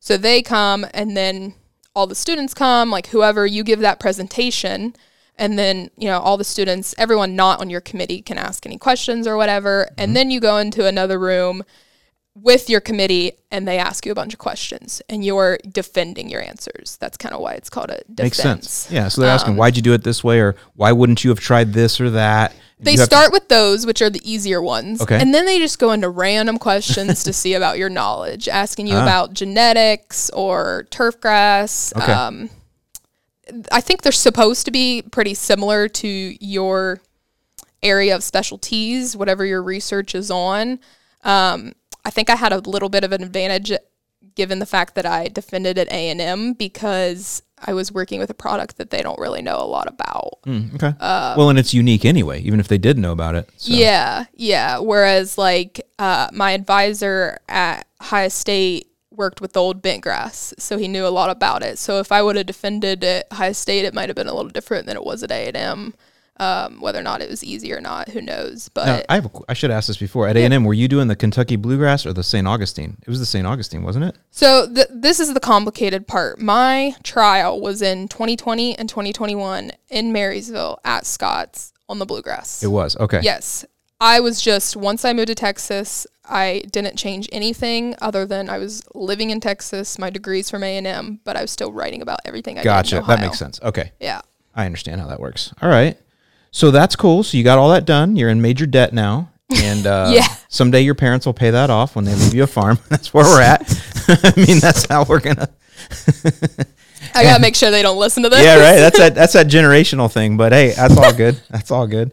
But uh, so that's that's where you are now. You are kind of at your first job out of that, right? So tell out me, of my master's. yeah, Yeah, that's what. Tell me where you're at and how you came to do this. Yeah, well, um, what you're doing. I think come mm, September, August, September is when I realized like I'm making these deadlines. I'm getting out of here in December, and so I've got to have a job Yeah, because the last thing I was gonna do was go work at a grocery store with a master's degree, and I, that sounds so bad. It's not that I think I'm better than people; it's more how I see myself. I'm not comparing myself to anyone else, mm-hmm. but it's like I didn't just go through all that work to stay in College Station and not have a job. Like that was my mindset. So it's okay to feel that way when you're young, like you are. We, When you're young. we well, no, we just say you're full of piss and vinegar. You just you're taking on the world. You Oh, just, that's interesting. It's okay to be that way. Yeah. you're not looking down on anyone. It's just that's No, just how you are. You're just aggressive that way. Yeah, like Yeah. I never go to a grocery store and treat them differently because No, they work there. Like, you don't. I, yeah, I don't. Right. I don't care about them. It's more about like what Right. I want That's for what you want. myself. Sure. And so, gosh, I I had an interview in Florida with the um, extension over in Boca Raton, or however you pronounce it. Boca Raton. Yeah. You don't want to live on that coast anyway. But Whoa, you want to talk about expensive? See, that's the thing. When you apply to these Mm-hmm. Very. jobs, and you know, I had like out of 50 states, I was willing to move to like 25. So like I'm applying to jobs all over places that I've never been before. So I'm going through the interview process, and I need to prepare myself that if I get offered the job, what I'm going to do because you never are given more than a week to decide. And that's not enough time to figure out the cost of living there. Can you afford it on that salary? Do you need to ask for more money? All those things. How am I going to move there? How far it is from the place I was in, Texas, you know, to Florida? Like, that's across the country. Mm-hmm. Like, that's an expensive move. Not as far as like if I move to Dallas, you know, three hours away. Like, I need to figure out like costs. So I'm like, every single job that I'm like into the second or third interview of, I'm like basically pretending like I'm moving there and trying to get a get a cost and everything for. So it was almost like I wasn't even thinking about the job itself. And if I wanted the job, I was just like, can I live there? Can I afford to live there? Can I get myself there? Because I had okay. no money, no savings, nothing. Like, I'm not afraid to admit it. There's no point in lying. Like, I had nothing. So I had to figure out how I was going to get there all on my own because I don't have like people that are just, who's going to help me move, right? So I had an interview in Florida. I had an interview in Phoenix. Um, I had a couple in Ohio. I had two in Florida actually with uh, Sod Solutions was one of them. Yeah. That was probably like one that I was really about to take um, and live down around Sarasota. So it was yeah, very that new. Citra Blue they're pushing big Yeah. time. So it's pretty stuff. very ironic too because that's definitely Provista's competitor. It it, it sure is. So I remember it's darker green. that blue. one was like I think they were just like moving a little slow, and I d- wasn't sure they were going to make my timeline. Mm-hmm. Um, they weren't even sure if they could make it. Um, yeah, I had one with Envu, um, Bayer Envu, whatever, and uh, they were like, "Yeah, there's absolutely no way like you would get hired like February at best." And I was Mm-hmm. like, I just don't want to like also you're just saying that that's the timeline there's no guarantee that i would get the job you know so what if i wait till february and then you give to someone else and then here i am stuck with a job in college station you know so i ended up uh, applying to one with gowan usa and it didn't even say like where the location was it just said you know territory manager sales representative um, and i was like okay well you know, I read the description, I meet the qualifications, so I'll just apply for it and have an interview. And uh, I thought it was a little odd whenever I got the request uh, for the interview. Like the first interview was just like uh, through Teams or whatever on video, Yeah. and it was from the president. Oh, And I was like, okay, That's good. yeah. I was like, sure, like I'll, I'll take this. And Big chemical company. You get to talk to the president on your interview. That's cool. Yeah, I'm like, all right. So I was like, well, if anything, this is a good interview learning experience, right? You know, um, and I ended up having a really good conversation with him. I could tell he was it was a little hard to read. I guarantee he's gonna listen to this and find this hilarious, but um, he's a he was a little hard to read. Like doesn't show his emotions on his face, so you can't really tell what he's thinking. Um, but I remember a couple days after that, he had contacted me and asked me they were going to fly me up to Kansas City. That's where his office was. The headquarters in USA is in Yuma, Arizona. So I don't know if you know where that is, but it is border of Mexico, Mm-hmm. Border, yeah. like south. Yep. Um, but he has an office in Kansas City, so he's like, "We'll fly you up here for a couple days, um, get get you in a hotel, and do an interview with a couple people in this office if if you're up for it." And I'm like, "Sure." This interview, I can't remember the exact date, but I know it was around Halloween. So pushing like December, right? So we're getting close. And I've got like some other possible offers on the table, but they just like aren't like nothing's in writing set in stone. Mm-hmm. But it was very close with other things. And I was like, you know, I should just go up there and do this. They're paying for it. Like it's it's two nights, like quick trip. Like I should just do it because if anything, it'll probably be a really good experience for me because none of my interviews were in person you know, everything. I think right. probably just because I was doing out of state, but also with COVID, like nothing. Are used to it now. Yeah, yeah. I'm not. I'm an in person person. Mm-hmm. So I was like, okay, well, I'll do it and fly up there. And it was the most unique and honestly, it was just like really refreshing interview because he takes me out to breakfast before we go do the interview stuff and we're probably at breakfast two hours and he never once asked me anything about related to the job or anything interviewee wise it was just getting to know me and like how i grew up like everything like that mm-hmm. just trying to you know figure out who i am. And that was just like a breath of fresh air you know, because everyone's always like, well, where do you see yourself in five years? And I'm like, I'm stuff, in my yeah. 20s. I have no idea. Yeah. like, you know, and so it was just really, really nice. I could tell he cared. He has daughters that are my exact age. So he kind of has that, like, how were you raised differently than them? You know, mm-hmm. like, mm-hmm. you know, how can I help you kind of mindset, very Midwestern mindset. And I enjoyed it. And gosh, I went through, it was like a six hour interview process and it felt like 30 minutes.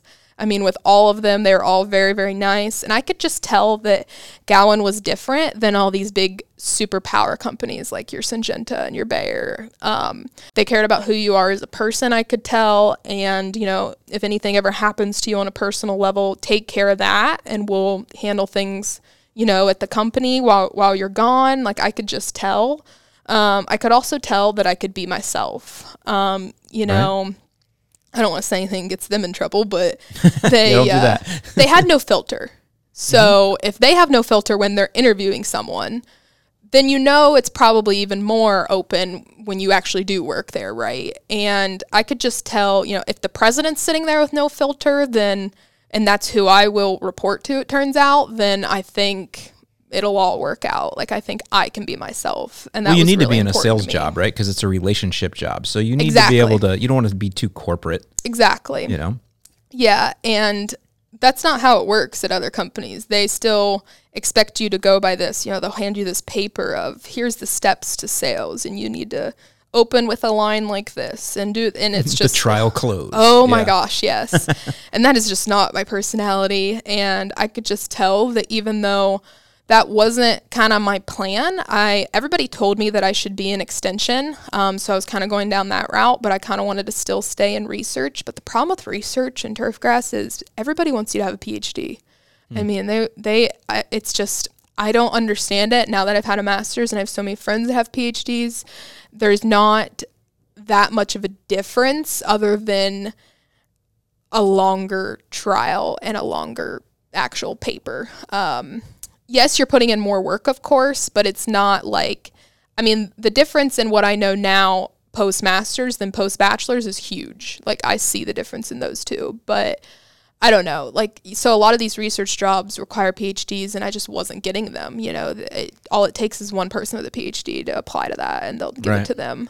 Um, so I was like, well, okay, like, you know, I'll, I'll give it a shot. I'll think about it this weekend and see. And I was up there on a Friday and they called me Monday morning and offered it to me. And I was like, okay, like give me a few days. And, um, you know, I really thought about it. And I was like, it was the Midwest territory. So from Ohio to Kentucky, all the way over to the Dakotas, uh, Nebraska, Kansas, oh, Missouri. nice area. So 13 states. Yeah. Um, there's only four T&O reps for the whole country. So it was a huge territory. And I was like, you know, where can I live? Um, can you guys help me move up there? Like that kind of thing. And he was like, you can live anywhere within your territory. Um, he's like, you know, obviously would probably like you to live in the major cities, like for airport reasons. And I was like, well, I'm not going to move to Billings, you right. know, like middle of nowhere so, or Fargo or whatever. And uh, he thought that I was going to go back to one of the cities in Ohio. Yeah. And I was like, no, no, no, no. You must not listen very much yeah. whenever I told you about my whole life. And I was like, no, I'll, I'll probably come to Kansas City, to be honest. He's like, I would prefer that because that's where the office is. So right. we're there as a resource if you ever need us. Mm-hmm. Um, so I took it and I moved there December 2nd. I had a final that was December 9th and I got it moved earlier so that I could leave earlier. Wow, you Yeah. were ready to go. Well, I went up there yeah, and uh, looked for apartments the weekend before Thanksgiving, and all the apartments were start like all their deals they had were if you sign starting in December. So I'm like, well, I'm not gonna not live there, and also like I don't want to pay rent in Texas and there. So I'm like, well, I'll just move up there. I was just thankful my professor allowed me to do it. Um, so yeah, I'm the turf and ornamental um, Midwest sales rep for Gowan now, and moved to Kansas City in December. And honestly, I love it. Like it, the company turned out to be exactly what I thought, which is a breath of fresh air for myself to not be wrong about something again.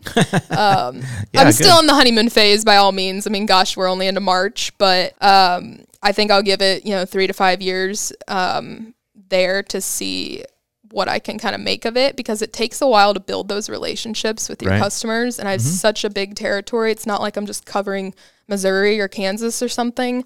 Um, that it's going to take me. I mean, I, I won't be able to see all my customers in one year. I was going to ask, so how often are you traveling? Are you on the road every week?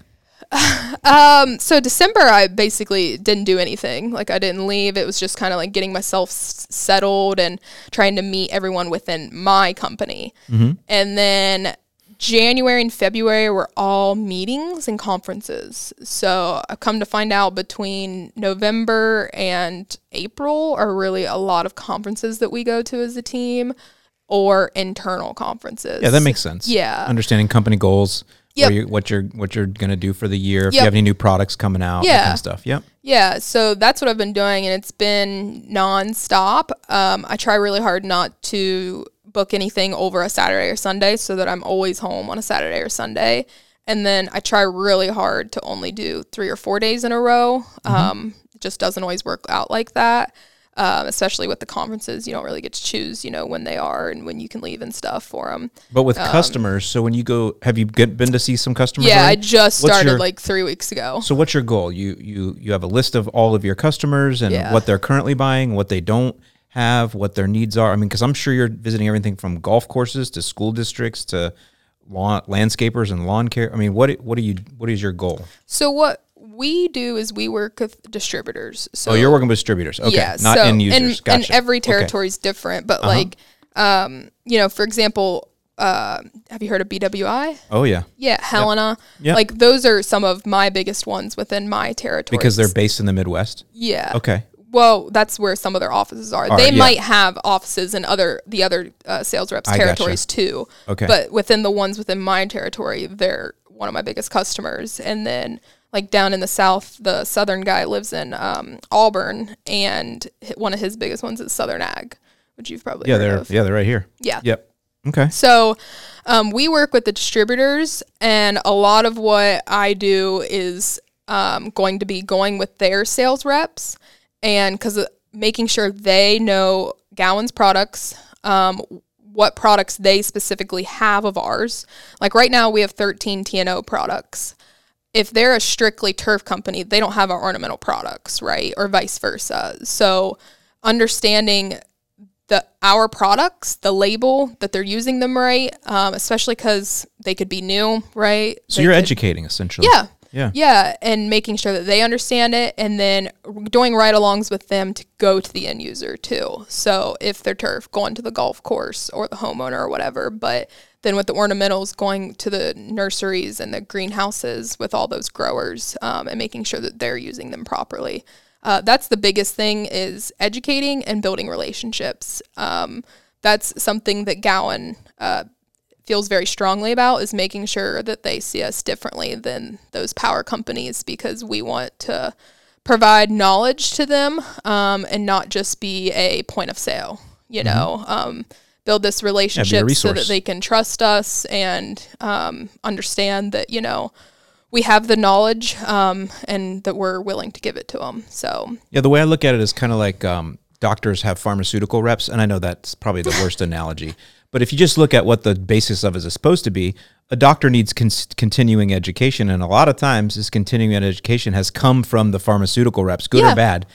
You're doing the same thing. You're educating people on, hey, this is what we're hearing out of the Midwest on these dis- Yeah. different studies, and here's how we've used our products for that, or or maybe it just things that you're hearing in general. This year, this year was a mild winter. We're hearing grubs are going to be really bad. There's Mm-hmm. Right. just things that you just see and hear that that person may not. So you're just there to educate them that way too, right? Yeah. And be a resource. Yeah.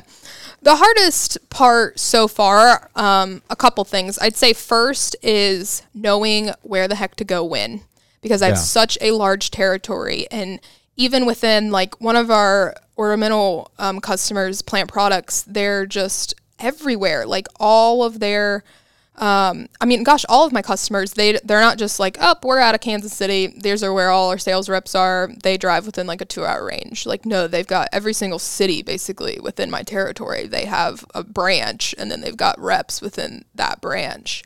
So I'm trying to hit all those branches, hit all those reps, figure out you know, contact the branch manager and figure out who needs me first. Like, Right. who needs me now so I can go there now. And it's like, at first I was like, well, maybe I'll start like around Kansas City and work my way east or start east and work my way back. But like, I can already see it's not going to work like that. It's like, whoever is available, that's where I'm going to go. So Sure. it's like, one month I might be in Minnesota the whole freaking time, it might seem. And the next month I'll be in Chicago. Like, a lot of back and forth. A lot of it I've come to realize I think within my territory is going to be flying to places. Mm-hmm. Um, Kansas City just opened a new airport. Actually, I don't know if you heard about that. It's amazing. So everybody Okay. everybody needs to fly Kansas City. Or, um, but they are having a lot of direct flights, especially with Southwest, who I fly into like Chicago, and I think Detroit's one of them. Columbus is one of them.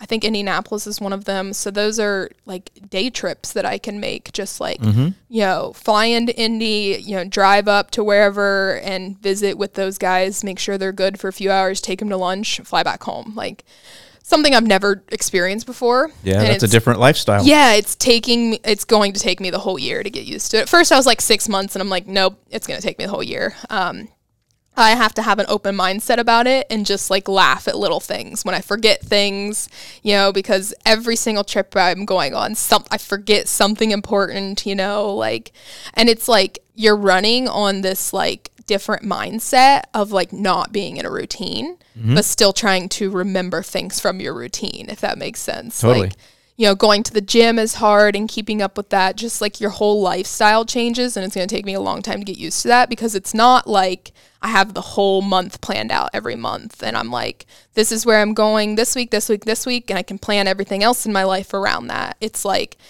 Friday, I find out I need to go to this place on Monday, or Tuesday morning, I need to go to this place on Friday. Like it, it's a little last minute, and I'm sure as I'm, you know, Yeah, you'll the get that worked out as Yeah, you go. as they they know to just call me and, and plan it ahead of time. But um, that's probably like one of the biggest things. Um, but overall, I would say like it's just a very very good place to be and a good company to work for. So I'm very very thankful. Yeah, that's awesome. So you're here, and I, you're here because we're going to work with Sedgehammer. So Yeah. let's talk a little bit about that. And I looked at some of the other product offerings that Gowan makes. I hadn't heard of any of them. So, and that doesn't mean anything. Not like I'm some sort of expert, but I can tell you that Sedgehammer I've been using since I Yeah. worked for TruGreen years and years ago.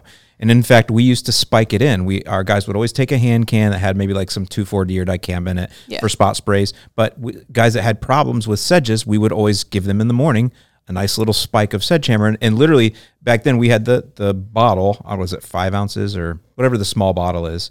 And it had a scoop that was one gallon. So if they had a two gallon spot sprayer with them, we would just give them two scoops to spike the Yeah, it still has sedgehammer a in. scoop in it. Yeah. Yeah, and so it was just easy because not everybody got it because not Yeah. everybody needed it. But we Yeah. spike it. So I'm saying I've used it for that long. So you're Everybody here. has it now. What's that? Everybody has it now.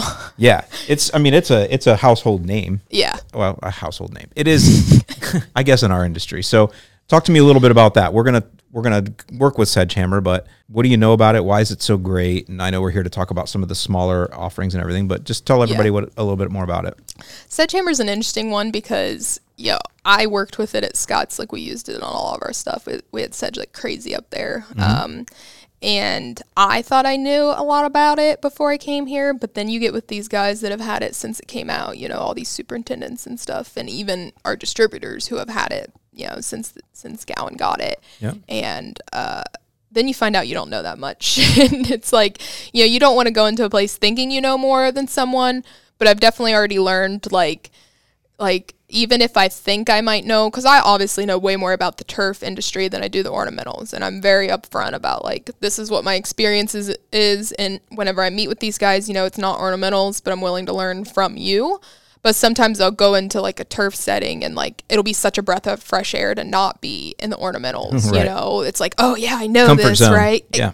hundred percent in the comfort zone, and then like you'll find out like you'll hear something you know about, about how it works or whatever, and you're just like, wow, I didn't know that. Like, and that just goes back to there's always something more to learn, you know.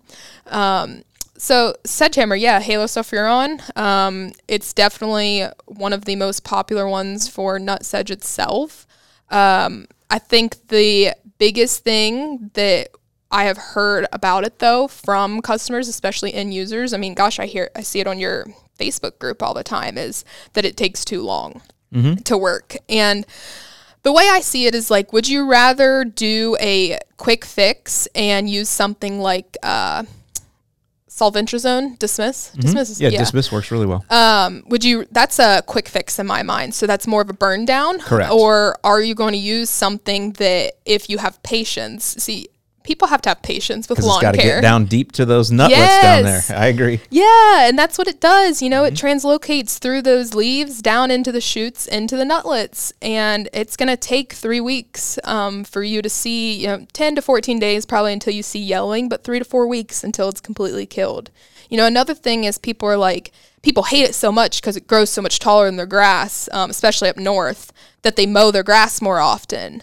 Or they try to pull them. Right. And people just don't realize that when you're pulling them, those nutlets are still in the ground. You're leaving the growing point, so they're just going to grow right back Well, and at some points it ticks them off, so they grow up double. fast too. it's a it's a stress response. They're like, oh, we need to multiply. Something's going yeah, on. Yeah, the plant wants to grow. Correct. It doesn't think it's a weed. you know, Yeah. it doesn't know that it's not wanted. So it's like, all right, you know, I'm going to produce more and faster too. Mm-hmm. And then, um, yeah, so they mow too much, and then they're mowing and they're spraying. They're mowing and then they're spraying, and you know th- they get this the bottle that covers a whole acre for their tiny little five thousand square foot lawn, and so they're just like, well, I have the product, I paid for it, so I'm just gonna keep adding into my little one gallon tank and spraying it and mowing it and spraying it and mowing it. And what you're doing when you mow that off, you're not allowing it to translocate down into its growth Correct. point. Yep. So they're just completely stopping what they're doing. You know, they're reversing their spray, basically. So a lot of little tidbits like that that hopefully, you know, when we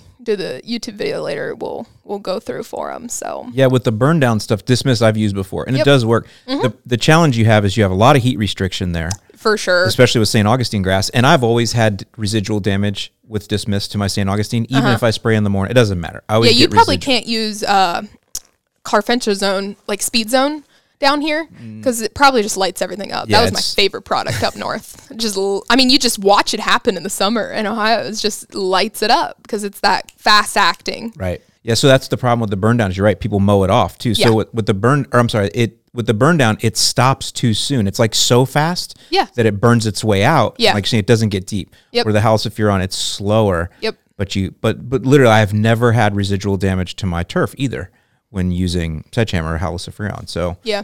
yeah, it's very interesting Very to tell people to to be slow. What I tell them is you're going to spray it and you're going to leave it alone and you're going to see the sedge there for a couple weeks and then all of a sudden one day you're going to be out and it's just going to be gone. That's what happens. It's just gone. You're like, where did it go? Because it, it's just gone Ideally- after three weeks. Ideally, people should plan vacations Yeah. around the time of their Sedgehammer applications, apply it, and then go on vacation. And then when you come back, it's all gone. See you later. if I got a three week vacation, that's Yeah, I know. but even like if you could just be gone for like a week, like but a lot of these people, you know, they're especially homeowners, your followers, they're really into it. So they're looking at that weed multiple times a day, Right. every single day, especially on the weekend.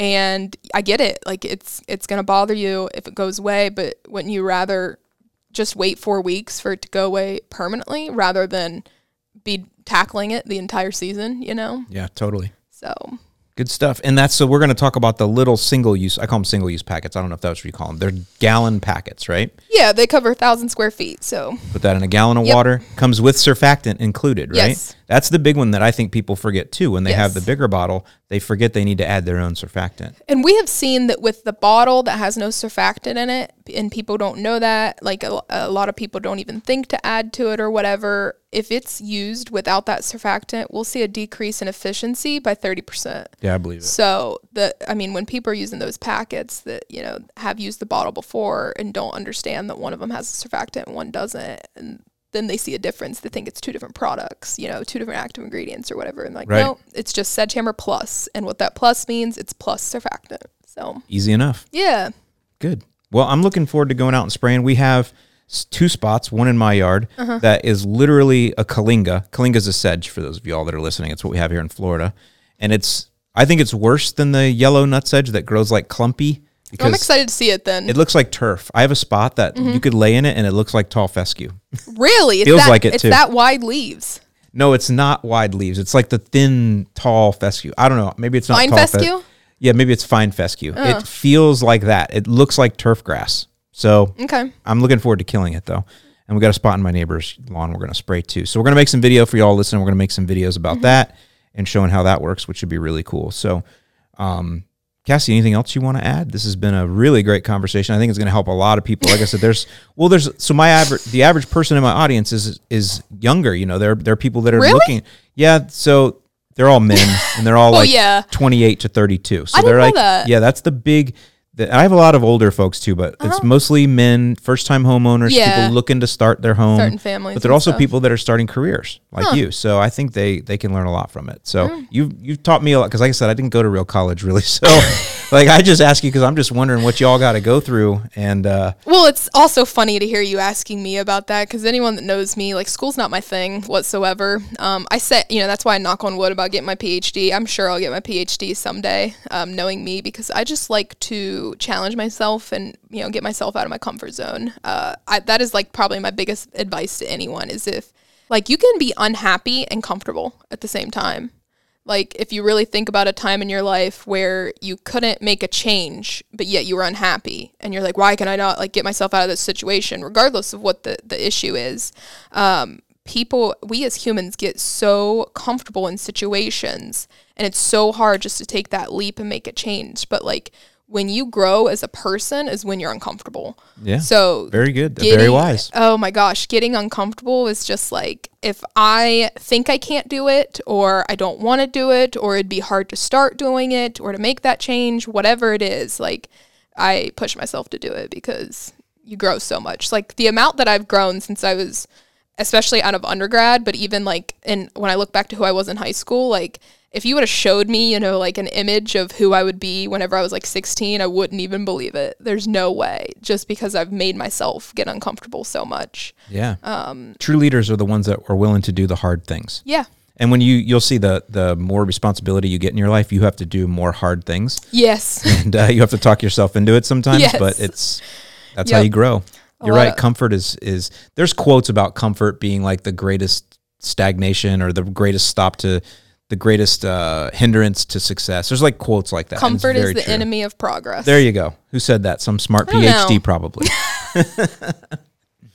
But for a lot of people, like school's easy. The classwork is easy. You know, they, they get A's and B's with hardly even trying, like whether it was high school or college. Even once it got into like a lot of my friends that knew me in undergrad are like, wow, Cassie's getting her master's. Like that is not the Cassie Not I know. expected, Like yeah. it's amazing once you find something you love, how good you are. And I'm like, nope, you're still misunderstanding. I put in twice the effort in my master's program that I did in undergrad. I was out partying and going to football games in undergrad. like, so I just didn't try. Now I'm trying to get those C's and B's. Like, it's not easy, but like, that's why I have to do it, you know, in order to. And I don't believe everybody needs to go to college. I do not believe everybody should be in debt, you know, to have the good job. I just, when I fell in love with turf grass, I knew I didn't want to leave it. And any path I took, a master's degree helped me, whether it was financially or to be able to move up within a company or even get hired within a company. At least a master's degree was going to allow me open a lot more doors for me. That's what it did. Yeah. And I think now, uh, my advice to you would be, and I know you're already doing this, is you're going to meet a lot of great people. Yeah. And the and you already have at Scotts. Yeah. You have people that are your mentors for life there, and you're going to meet some now that are going to be your clients, or you're going to meet people at Gowan. And that's how you're going to be a VP of Yeah. something one day or a CEO or own your own business because Yeah. you're going to have these relationships with these people that know things that you don't but Yep. are willing to teach you. Help you. Yep. Yeah. So Yep. so yeah, in that in that regard, if the master's degree opened up doors to get you to to more relationships like that, then it's Mm-hmm. definitely worth it. And that's another thing too. The entire, I think you kind of consider it the green industry. You know, anything turf related as a whole is so small. Like you never want to burn, you never want to majorly burn bridges, or which is hard to do with like a blunt personality. Um, but you never want to, you know, burn those because you always want to have colleagues, mentors, friends, because you never know where you'll be in 5, 10, 20 years, um, where you'll need that, you know, in your career or even in your personal life. So, Yeah, well, you'll find too that when you are blunt like that, you are going to say things that offend people. And For sure. But the the true leaders will understand that. Yeah. And they'll, and they'll be like, okay, I was like that too. Well, I they, think- they get it. that's the thing about Gowan. I think my boss, I think uh, he knows that I still have growing up to do. So I think he gives me a little bit of leeway, and That's I don't see it. It's a good boss. Um, I've I've seen it. I've seen myself grow a lot in the the past four years. I'm still I still have a lot left to do, and it's uh, kind of funny because looking back, I'll like catch myself stop saying things in front of certain people. Mm-hmm. Whereas four years ago, I would say anything and everything imaginable, and there was a lot of people at Scotts that did not like that, and I didn't even know what I was doing. Like Right. I was not intentionally being mean. I was just blunt, spoke my Just opinion, and I Yeah. was yeah, I was just like, what's the issue here? like, uh, but I think my boss now is very much like trying to help me and like, mm, you probably shouldn't say that kind Right. of thing. Like, rather than like, you know, hating me for it, I guess, or telling me like, you know, you you can't say those things. Um, just a, a different avenue of teaching, I guess, that I appreciate. So Well, you sounds like you're very lucky to be there, and they're lucky to have you. So yeah, can't wait to hear what you learned since you just started traveling. So now you get to learn I that road life. I know. You better get that right credit card so you can go in the club. I don't know how Southwest happened. I'm just gonna because I used to travel 30 weeks a year, so quite a bit. You you need. I was a Delta man. Yeah. Got to get that Delta Club. I'm telling you, that's the So- game changer for being on the road. It's going in the Delta That's Club. probably another one of the hardest things. So companies do it differently. Scotts had a corporate card and it was all through Concur that you submitted receipts Ugh. for, right? Ugh. I liked that. You liked Concur? Oh, Yes, I know everybody hates it. The only thing, and that's why my boss doesn't doesn't do it that way because he hates Concur. But the only thing I didn't like about that is it gave you limits. Like you only had fifteen dollars you could spend on breakfast, Yeah. only twenty five for lunch, only forty for dinner. yeah. And I'm not saying Gowan's out there like spend everything, like, but there's no like punishment, I guess, if you spend over fifteen dollars for dinner. Like, there's there's none of that because you everything's on your own card and you submit expense reports. Well, Yeah, that's nice. Gosh, I feel like I'm 18 years old again, learning money because every. I mean, you have to take a picture of every receipt, upload Mm-hmm. it on this expense report on Monday. Otherwise, I'm not getting that money Friday, and it's on my own card, right? Right. So I have to pay that off. And like I've already made the mistake of like forgetting one Friday to pay the card off, but not remembering that I forgot. And then like the next Friday, I'm like, why do I owe so much on this card that I'm using only for work when I pay them off? Mm-hmm. Took me like days to go back through receipts Figure and out. expense reports and figure out, oh, you never paid it. It's in your checking and you spent the money in your checking because you thought you paid it. So like I was down like twelve hundred dollars all on my own They fault. didn't teach you about balancing a checkbook at that master's degree college or what? No, see, this is my issues with higher education. we can have a little rant about higher education because the things that I've learned help me grow grass, grow grass, and think a little bit differently when it comes to my professional career. But when it comes to paying bills or anything about money, nope. Nobody taught me it. And they don't teach that in high school either, which No, I just anymore, find huh? that fascinating. Well, I'll teach you something. So you since you have your own credit card that Yeah. you're allowed to use, you got to get the the right. It's an American Express Platinum. Now there's a yearly fee on it. I Yeah. think it's three hundred fifty dollars. Oh wow, that's to- an expensive annual. It fee. is, but My you have to do the math because you get free drinks in the club. So In what club? in the Delta Club. So oh, when you have that American Express card, now I think you have to look at which one it is. But you, uh, this is the secret. You, you ever see people that always fly first class? They're always Yes. flying in the Delta Yes, I Club. wanna be They're not rich people. They just have the right credit card And a good they, job. they build up the right Yeah. miles on. Yeah. And so you have that privilege since So you're allowed everybody tells me because I, when I tell them I fly Southwest, they're like, "Oh, you got to get the Southwest credit card, like, because then you just use that for all your food and." So I don't know how the that one like- works. So it's all like rapid rewards points, but because of my student loan debt, I can't get like most credit cards. I can't get Ah, approved. I And so. I got approved for I think it's like my bank is Chase and it's a Chase IHG card. Yeah. Mm-hmm. So like for all those hotels. So I'm racking up tons Okay, so you're doing the same thing there. You're getting that. Yep. Yeah, like tons of hotel points, but I'm not racking up like flight miles or anything with it. And it's such a low credit limit. Like it's $2,000 credit limit. Well, like when you travel every week for work, like that's why it's so important, like that I have to submit those expense reports every Yeah. Monday to get that money back because it's like sometimes I'm having to use like my debit card when I travel for work because I've maxed out the $2,000 and I'm like, Let's- my you know, gosh. you're bringing back memories for me when I was your age. Like I had you when you're juggling money and stuff. Okay. well, and it's funny because it's I, almost like PTSD I'm getting from this. I was in I was in Phoenix with Dave last week, and Dave's our Western uh, sales rep, and I was telling him about this. I was like, I keep asking my bank for like a a credit limit increase, you know, Yeah. and they're like, No, look at your debt. I'm like, I know I have a lot of debt, but I promise I'm paying it. I'm only using the card for work. But banks in- banks don't care. well, it's interesting because you it. I, you don't think about that. You here you are. You're out here with a real job that requires you, don't to think do. about that. I think don't. about it. No, I don't. I'm Yeah. saying like you have a real job. That's this is that you need to have these resources. Yeah. And you can't get them because of the debt. I mean, that's. I need like. I, right now, like at least five thousand would help me because like sometimes like especially this time of year. anybody anybody listening from Chase Bank. sponsor me. um, those uh, because it's spring break, a lot of the stuff is more expensive right now. Like everywhere. Like I went to Phoenix last you week. came here at the wrong time. Yeah. Oh yes, that's Yeah. why I told you I couldn't stay Friday night. I was like, I have to go back home because it was like four hundred and fifty dollars for one more well, night. you are in Sarasota, so And I was like even looking way up like north of Bradenton. So I mean, I was like, you are like an hour without traffic from the beach. Why is it so expensive? I don't know, but I was like, I gotta switch my flight and go back home earlier because I'm not putting that on my credit card. Right. But I was like, I could have done it if I would have had a higher credit limit increase. and then here I am going. Oh, just get the three hundred fifty dollar a year card. So all right. So when you make it, Well, to I can expense the annual fee. Well, so well, there you go. So when you make it to director level, like next year, next right, year, okay, What's your boss's name? Steve? Steve. When she makes it to director's level next year, no, you get that particular card because you're going to find that as you travel a lot, you're going to need the club. And I know it sounds like the club is all alcohol, and it is. It's they have really good mimosas, but but really, it's it's just a place where you have better internet. Much better internet. Yeah. They have like actual showers and stuff because you can be on the road a lot. You'll start living in the Delta Club, Yeah, and uh, and you're mean- a Delta guy. I enjoyed that. Well, whatever club Delta sponsor yeah whatever uh, club you join but uh, anyway i always tell people that because that's the secret. And then over time as you're charging things up you will get enough miles uh, you'll get status you'll start being in first class and Yeah. there you go. Then it's fun. Then you're then you're one of those high rollers with all the you know every everything's just in a carry-on bag. You're not still checking Oh luggage, are boy, you? are you still Steve checking gonna bags? Love this one. love this one. so, you are checking bags?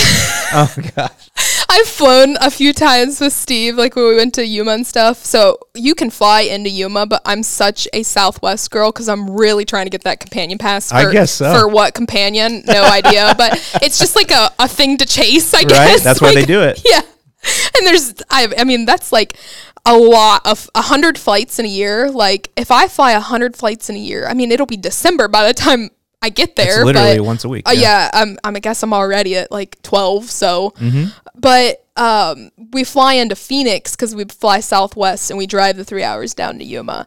So, a couple, you know, we went to the uh, GIS show in Orlando. So, he's gone to a couple things with us. And he's like, every time we like drive together, he's got to wait on me because I've got my checked bag. And Orlando sucks because Yeah, of does. all the kids all the and just disney and stuff yeah. I hate that airport, but um, Kansas City always takes forever. Well, in the old airport, it always took forever too for your bags to come, and it was just like, and I get just get like absolutely railed by him and all the others of like, you're gonna learn. You can fit everything in a checked bag. I can't. I cannot do it. I have too can. much stuff in the shower, all my makeup, everything like that. I get yelled at every time by the TSA guys if I try to put it in a check bag. I finally got pre-check, and that was like an absolute level up in my Yeah, life because it sure. takes like 90 seconds to five minutes, regardless of the airport, to get through. Yep. So now I've like mastered how close I can cut it. there you go and you got all these shortcuts when you get to the parking lot your shortcut to get in Oh, absolutely. Like I have absolutely mastered. Like I pulled in at like 7:39 and we boarded at 8 and I made it. Like I made it, had time to pee, get water with the check like bag too Yeah. You got it. I have Man. got it figured out. So I'm really proud of that. So like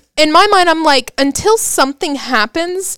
So this is kind of like my problem. I wait until I get like shot down and like something bad happens to me before I learn. I have all these mentors in my life like you don't you don't need to check a bag. You don't need to check a bag, you know? Like you don't need to do that. But instead of just listening to them and not checking a bag, what I'm going to do is wait till my luggage gets stolen To learn your own lesson. to learn my lesson. Yep. Very stubborn. It's probably my biggest flaw, biggest toxic trait is I do not listen to people. I have to learn the hard way. That's nothing wrong with that.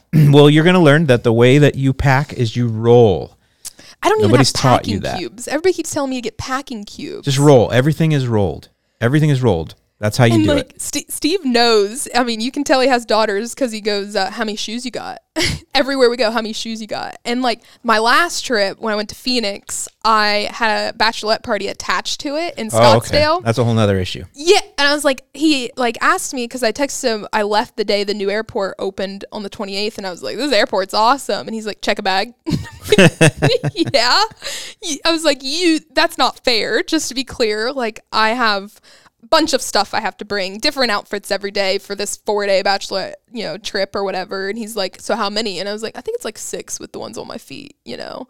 And that thing, 49 pounds. You're right there. And Okay. I could barely shut it. All right. Well, that we'll talk again in a year, and all of that will be different. I know. I can't wait to see how much of a different person I am when I learn all my lessons. Just learning. You should. I'm gonna. We'll end with this. I want you to watch the movie. It's called Up in the Air with with George Clooney. I think I think last time you recommended yeah, it's just a, it's a travel movie. It's like he's a traveling salesman. He gives sales pitches in hotel rooms across the country.